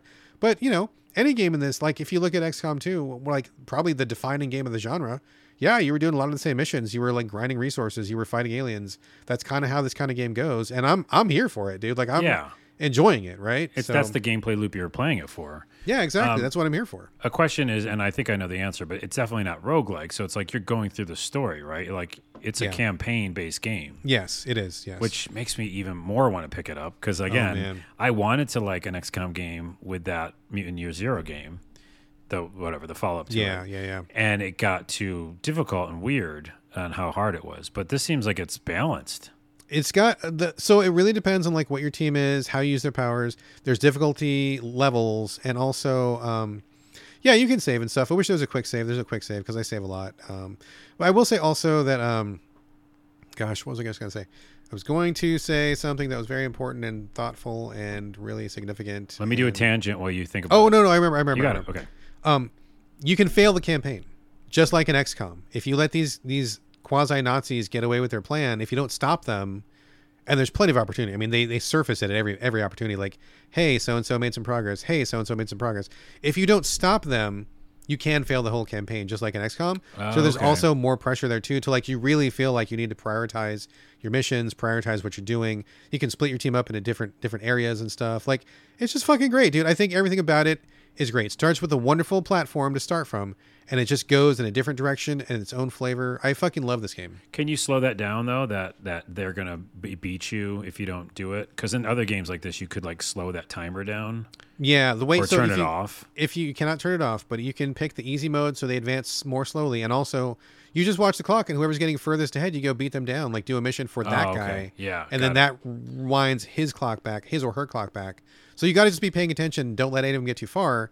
So sometimes you may end up having to, rather than pursue your campaign story, well, the German guy's getting too far. I got to go stop this guy's Right. plans real quick, knock his clock back, and then you can go back to what you're doing. That's the only thing I'm a little allergic to in these games, but it still seems like you know all the other stuff oh, outshines Oh, it. I fucking it. love this game so much, Looks dude. It beautiful. is so good. I'm having so much fun, and I can't believe I just lucked into it on Game Pass. No PR, no heads up. I am like the number one customer. I am in the center of the Venn diagram for this game. Yeah. I can't believe nobody said shit about. I even went back to my my Gmail archive, and I'm like, did I miss it? Nope. Last time I heard about this game, 2000 like 18. Well, I'll tell you why. So I, I was doing a little research and listening, um, and weirdly enough, Hairbrain Studios is here in Seattle. They are. I didn't know if you knew that. Okay, you I did. did know that. Yeah. Um, and they at some point were bought by Paradox Interactive. yep. Their, yeah, their logos on the game. the issue was that Paradox, uh, they you know they didn't want it. They wanted to sell a certain amount, like a lot of owners slash publishers, whatever, and it didn't. So they didn't really do the press, and they did layoffs. So I think that they said as of January first, Hairbrain will once again become an independent studio. Uh, Oh, that was the beginning of this year, right? So they basically probably are their own studio again, but don't have the backing of this huge company that was going to do probably all that Oh, press for them. man, That sucks. Political means- stuff like that sucks. Yes, it does, but that's why we have a podcast and we have a voice. Like, let's everybody go buy this game. You know? Oh man, this game is support so them. fucking good. Yes, please support them. Yeah. The Lamplighters League. It's on. It's on Game Pass. Go play it on Game Pass. You It's can on buy Windows it on as well. Yeah. Okay. Cool. It's fucking great. If you love XCOM and you love Indiana Jones and you love like Hellboy and you like Cthulhu stuff. I mean, God, this game's fucking got it all. I fucking love this game. It's so good. So check good. Check it out for sure. For sure. Support right. indies and check it out. Absolutely. Okay, enough about the Lamplighters League. Go play it. Last game of the show, and it's going to be a big one. I think we're all going to be talking about it. Alan Wake 2. Long time in coming. It's finally here. It's finally here. Yeah, it's pretty good. And uh, moving on. And moving on. Yeah, holy shit. Uh, I think I texted you about it, and I don't want to spoil it because I know you don't have time to play it right now. I will, but not right now. Yeah. We've done this, I think, twice on the show, but let's do it again. Uh, what did we both think about Alan Wake originally? Or what did you say, think about it? Um, gosh, I I liked it in general. I didn't love it, but I liked it. Okay. I think is that what you're is that what you're fishing for? I'm just fishing for your opinion. of What, what Oh, was okay, like, okay. How you me- feeling? Okay, I thought you were like trying to get me to say something, but no. No. I, I liked it, didn't love it, um, and I think the best part of that game was the DLC. Yeah, Um, but there was a I thought couple a lot of other ones. potential. You mean the Yeah. the uh, American Nightmare one? That was pretty good, uh, but also the the one, the very end one when he was like in the dream world where he's doing like the Right. giant typewriter stuff. extra typing. Yeah, that was That the was first pretty good. DLC. Then they did American Nightmare, which believe it or not, I didn't play, and I really enjoyed Leon. that was pretty good. I Yeah. actually liked American Nightmare. Yeah. But before I started this one, uh, and I highly recommend anybody listening to this review or just thinking about playing it, I went to YouTube, did the story so far videos, right? Okay. And uh, I think they put one out as well. Remedy put one out. Yeah, it's, it's been a minute since Alan Yeah. Wake. So it's great because it does kind of get you set in that mindset of like I I beat Alan Wake of course in the DLC, but I didn't play American Nightmare, so it's nice to know that kind of perspective. But when it first came out, um, why I liked it more than you is because it's it huge nods to Twin Peaks. Oh, big time. Big Um, Yeah, time. it's not only just like a fun kind of creepy third person. Uh, I wouldn't call it a horror game, just kind of a mystery, weird game that you can actually do some combat with and fight kind of shadow monsters. Yeah, a lot But- of combat in the game. But it was really, yeah, there was a lot of combat, but it was really about this creepy story and, and meeting these weird characters and understanding the the um, ideas behind an author and what it takes to create stories. Yeah. And then mixing those two worlds essentially of like what's real, what's fantasy, what's a book, what's written, and what's real. It's like two worlds, which again is very Twin Peaks. In Twin Peaks, there's like the the dark lodge. There's like another reality. There's the you know the waiting room. There's all these different things Sure. that exist outside of reality. So I think that you know they played around with that a lot in the first game, including a diner and everything. And this second game does the same thing. A lot of nods to Lynch. A lot of nods to because I'm such a freak for Lynch. Uh, season three, actually, of Twin Peaks, there's some really chaotic stuff that happens in there, and that's in this game too. So he's wearing his. imp- Uh, they're all wearing their uh, what's it called? Inspirations on their sleeve. sure, sure, sure. Um, I said Sam. I was thinking about Sam when I said he. Uh, Sam Lake, right? Is that right? yeah, that's right. Yeah. Uh, who's been in like so much press right now talking about the game. And by the way, he's in the game. Uh, He's always in the game. yeah, I think he was in the first one. Is like um, you know, a character. So what is this game? Okay. It's more of the same, yes, it's a, more of Alan Wake, but it's totally something different. Um how do I say it? So in well, the let's, beginning, so let's let's compare and contrast. So the first Alan Wake that was like on 360, right? was it? Yeah, I guess I so. think it was 360, and that was like kind of like a nice, well, behind the back, kind of third person. You went through this town, scary town. There was lots of weird psychedelic stuff happening. You're exploring, c- collecting books, uh, pages of your book, uh, dream world sequences. But then also the main hook, you did what you did a lot was you used light, you used your flashlight to Right. Attack monsters, and once you used the, your flashlight to strip the darkness away from them, you could shoot them. And there was tons of that. So that was about like the that was the story of of what Alan Wake was. So it's been a minute, uh, been uh, several minutes. What is Alan Wake 2 and how is it different in terms of gameplay? So the number one thing is the fact that you play as two characters. So you are at times Alan Wake, but you start this game, which totally surprised me, as a woman named Saga Anderson, and she's an FBI uh, profiler agent, and she's working with her partner Alex, and they, you know, again feels like Twin Peaks, arriving somewhere about a murder and trying to figure out what happened. And so you're literally third person again, a little closer to the back this time. The graphics are fucking out of this world, like special, like really good. Um, I called it a, like a system seller, actually, uh, almost more than like other games like Spider Man. It's it's it just it's more nuanced and artful than like a Spider Man game. You know, it's like every single scene and kind of vibe is intentioned. I think it's just it's a it's a display of art. I think. But anyway, so you play a saga and you're trying to like figure out what happened in this town. You get to the town, it feels like Twin Peaks in that way. But like I told you in text, most of the beginning of the game, they do those chapters, you know, big like words and chapter one or whatever. Oh, yeah, that was a big theme From from, Control. Alan Wake. Yeah. Yeah, and control. And Control, yeah. Um, and you know, there's definitely control connections, by the way, as well in this game. Made by the same developer, same Yeah. universe. remedy and stuff like so um the whole beginning of the game maybe an hour or something maybe even longer was just a detective game with, with the FBI agent. Um, with the fbi agent trying to figure things out and so what you do is you go to a place in your mind which is a room like it's a physical room but she kind of like it's supposed to be in her mind and then you go into this room and you have a case board and you have like those little, you know, those pieces of red yarn and stuff like that. And you're trying to oh, figure yeah, out like your- how things yeah, are yeah. done. Yeah. Sure. But it's all also done similar to what you said earlier about other games like Dave the Diver. It's just done effortlessly. Like I'm not confused at all. Like I know exactly where to put the picture. You kind of like have to figure out where to put it, but once you do, it fills in all the rest. It's just done like seamlessly, right? So I'm doing that to just basically like figure out what what's going on in this in this town and wh- what's going on with his death. So that's like a huge chunk of the game. And by the way, it jumps back and forth. So this game, they call it a survival game. It's not just a straight like Alan Wake was mainly shooting things, uh, and you know dodging and whatever. Yeah, a lot of combat. But for the most chunk of this game, and especially a saga, you're just like figuring shit out. Okay. Then you get to Alan Wake. Not a spoiler, but at some point he's in this game. I would And- assume so. Yes. Yeah. And his first part is also not shooting, right? Like there's it happens off and on uh, with both characters. You're gonna have to do this kind of like light thing a little bit again, like the first game, some shooting. But that's not the focus of this game. This is a story. It's done masterfully. The graphics are fucking phenomenal. And it's really about a mood. This game is Alan Wake the mood, you know?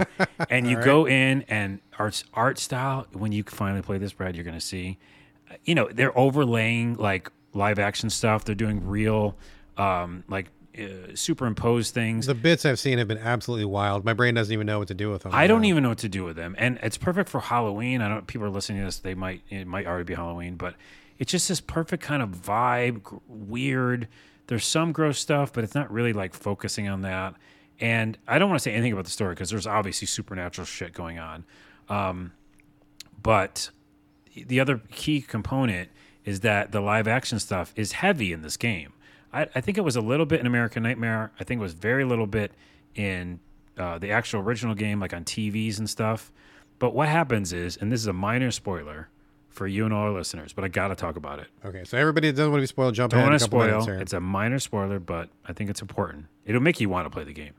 But w- at some point when you're Alan Wake, not telling you how or why, you're in a TV studio and you're on a late night show for some reason. And you don't know why, but you're a third person character, like a video game character. And then at some point when you go on to the stage, it cuts to live action. And then you're watching it. Now, you and I play every li- live action game ever oh, sure. this is how you fucking do it, people. All right. Everybody watching. Now I know it's not the same kind of game. It's not choices and stuff like that, but the production value, the acting, the weirdness of it, like, like they talk about, they go right into their vibe at all times. It's never like I think we're trying to do this, and you, you're not like questioning where they're at. You know their style. You know, you know the characters it's just fucking cool, man. When I was watching the live action happen, and it was a huge chunk of the game, I wasn't annoyed. I wasn't like, this is corny. I was like, this is making me more invested. And it feels like a Twilight Zone. And it's confusing.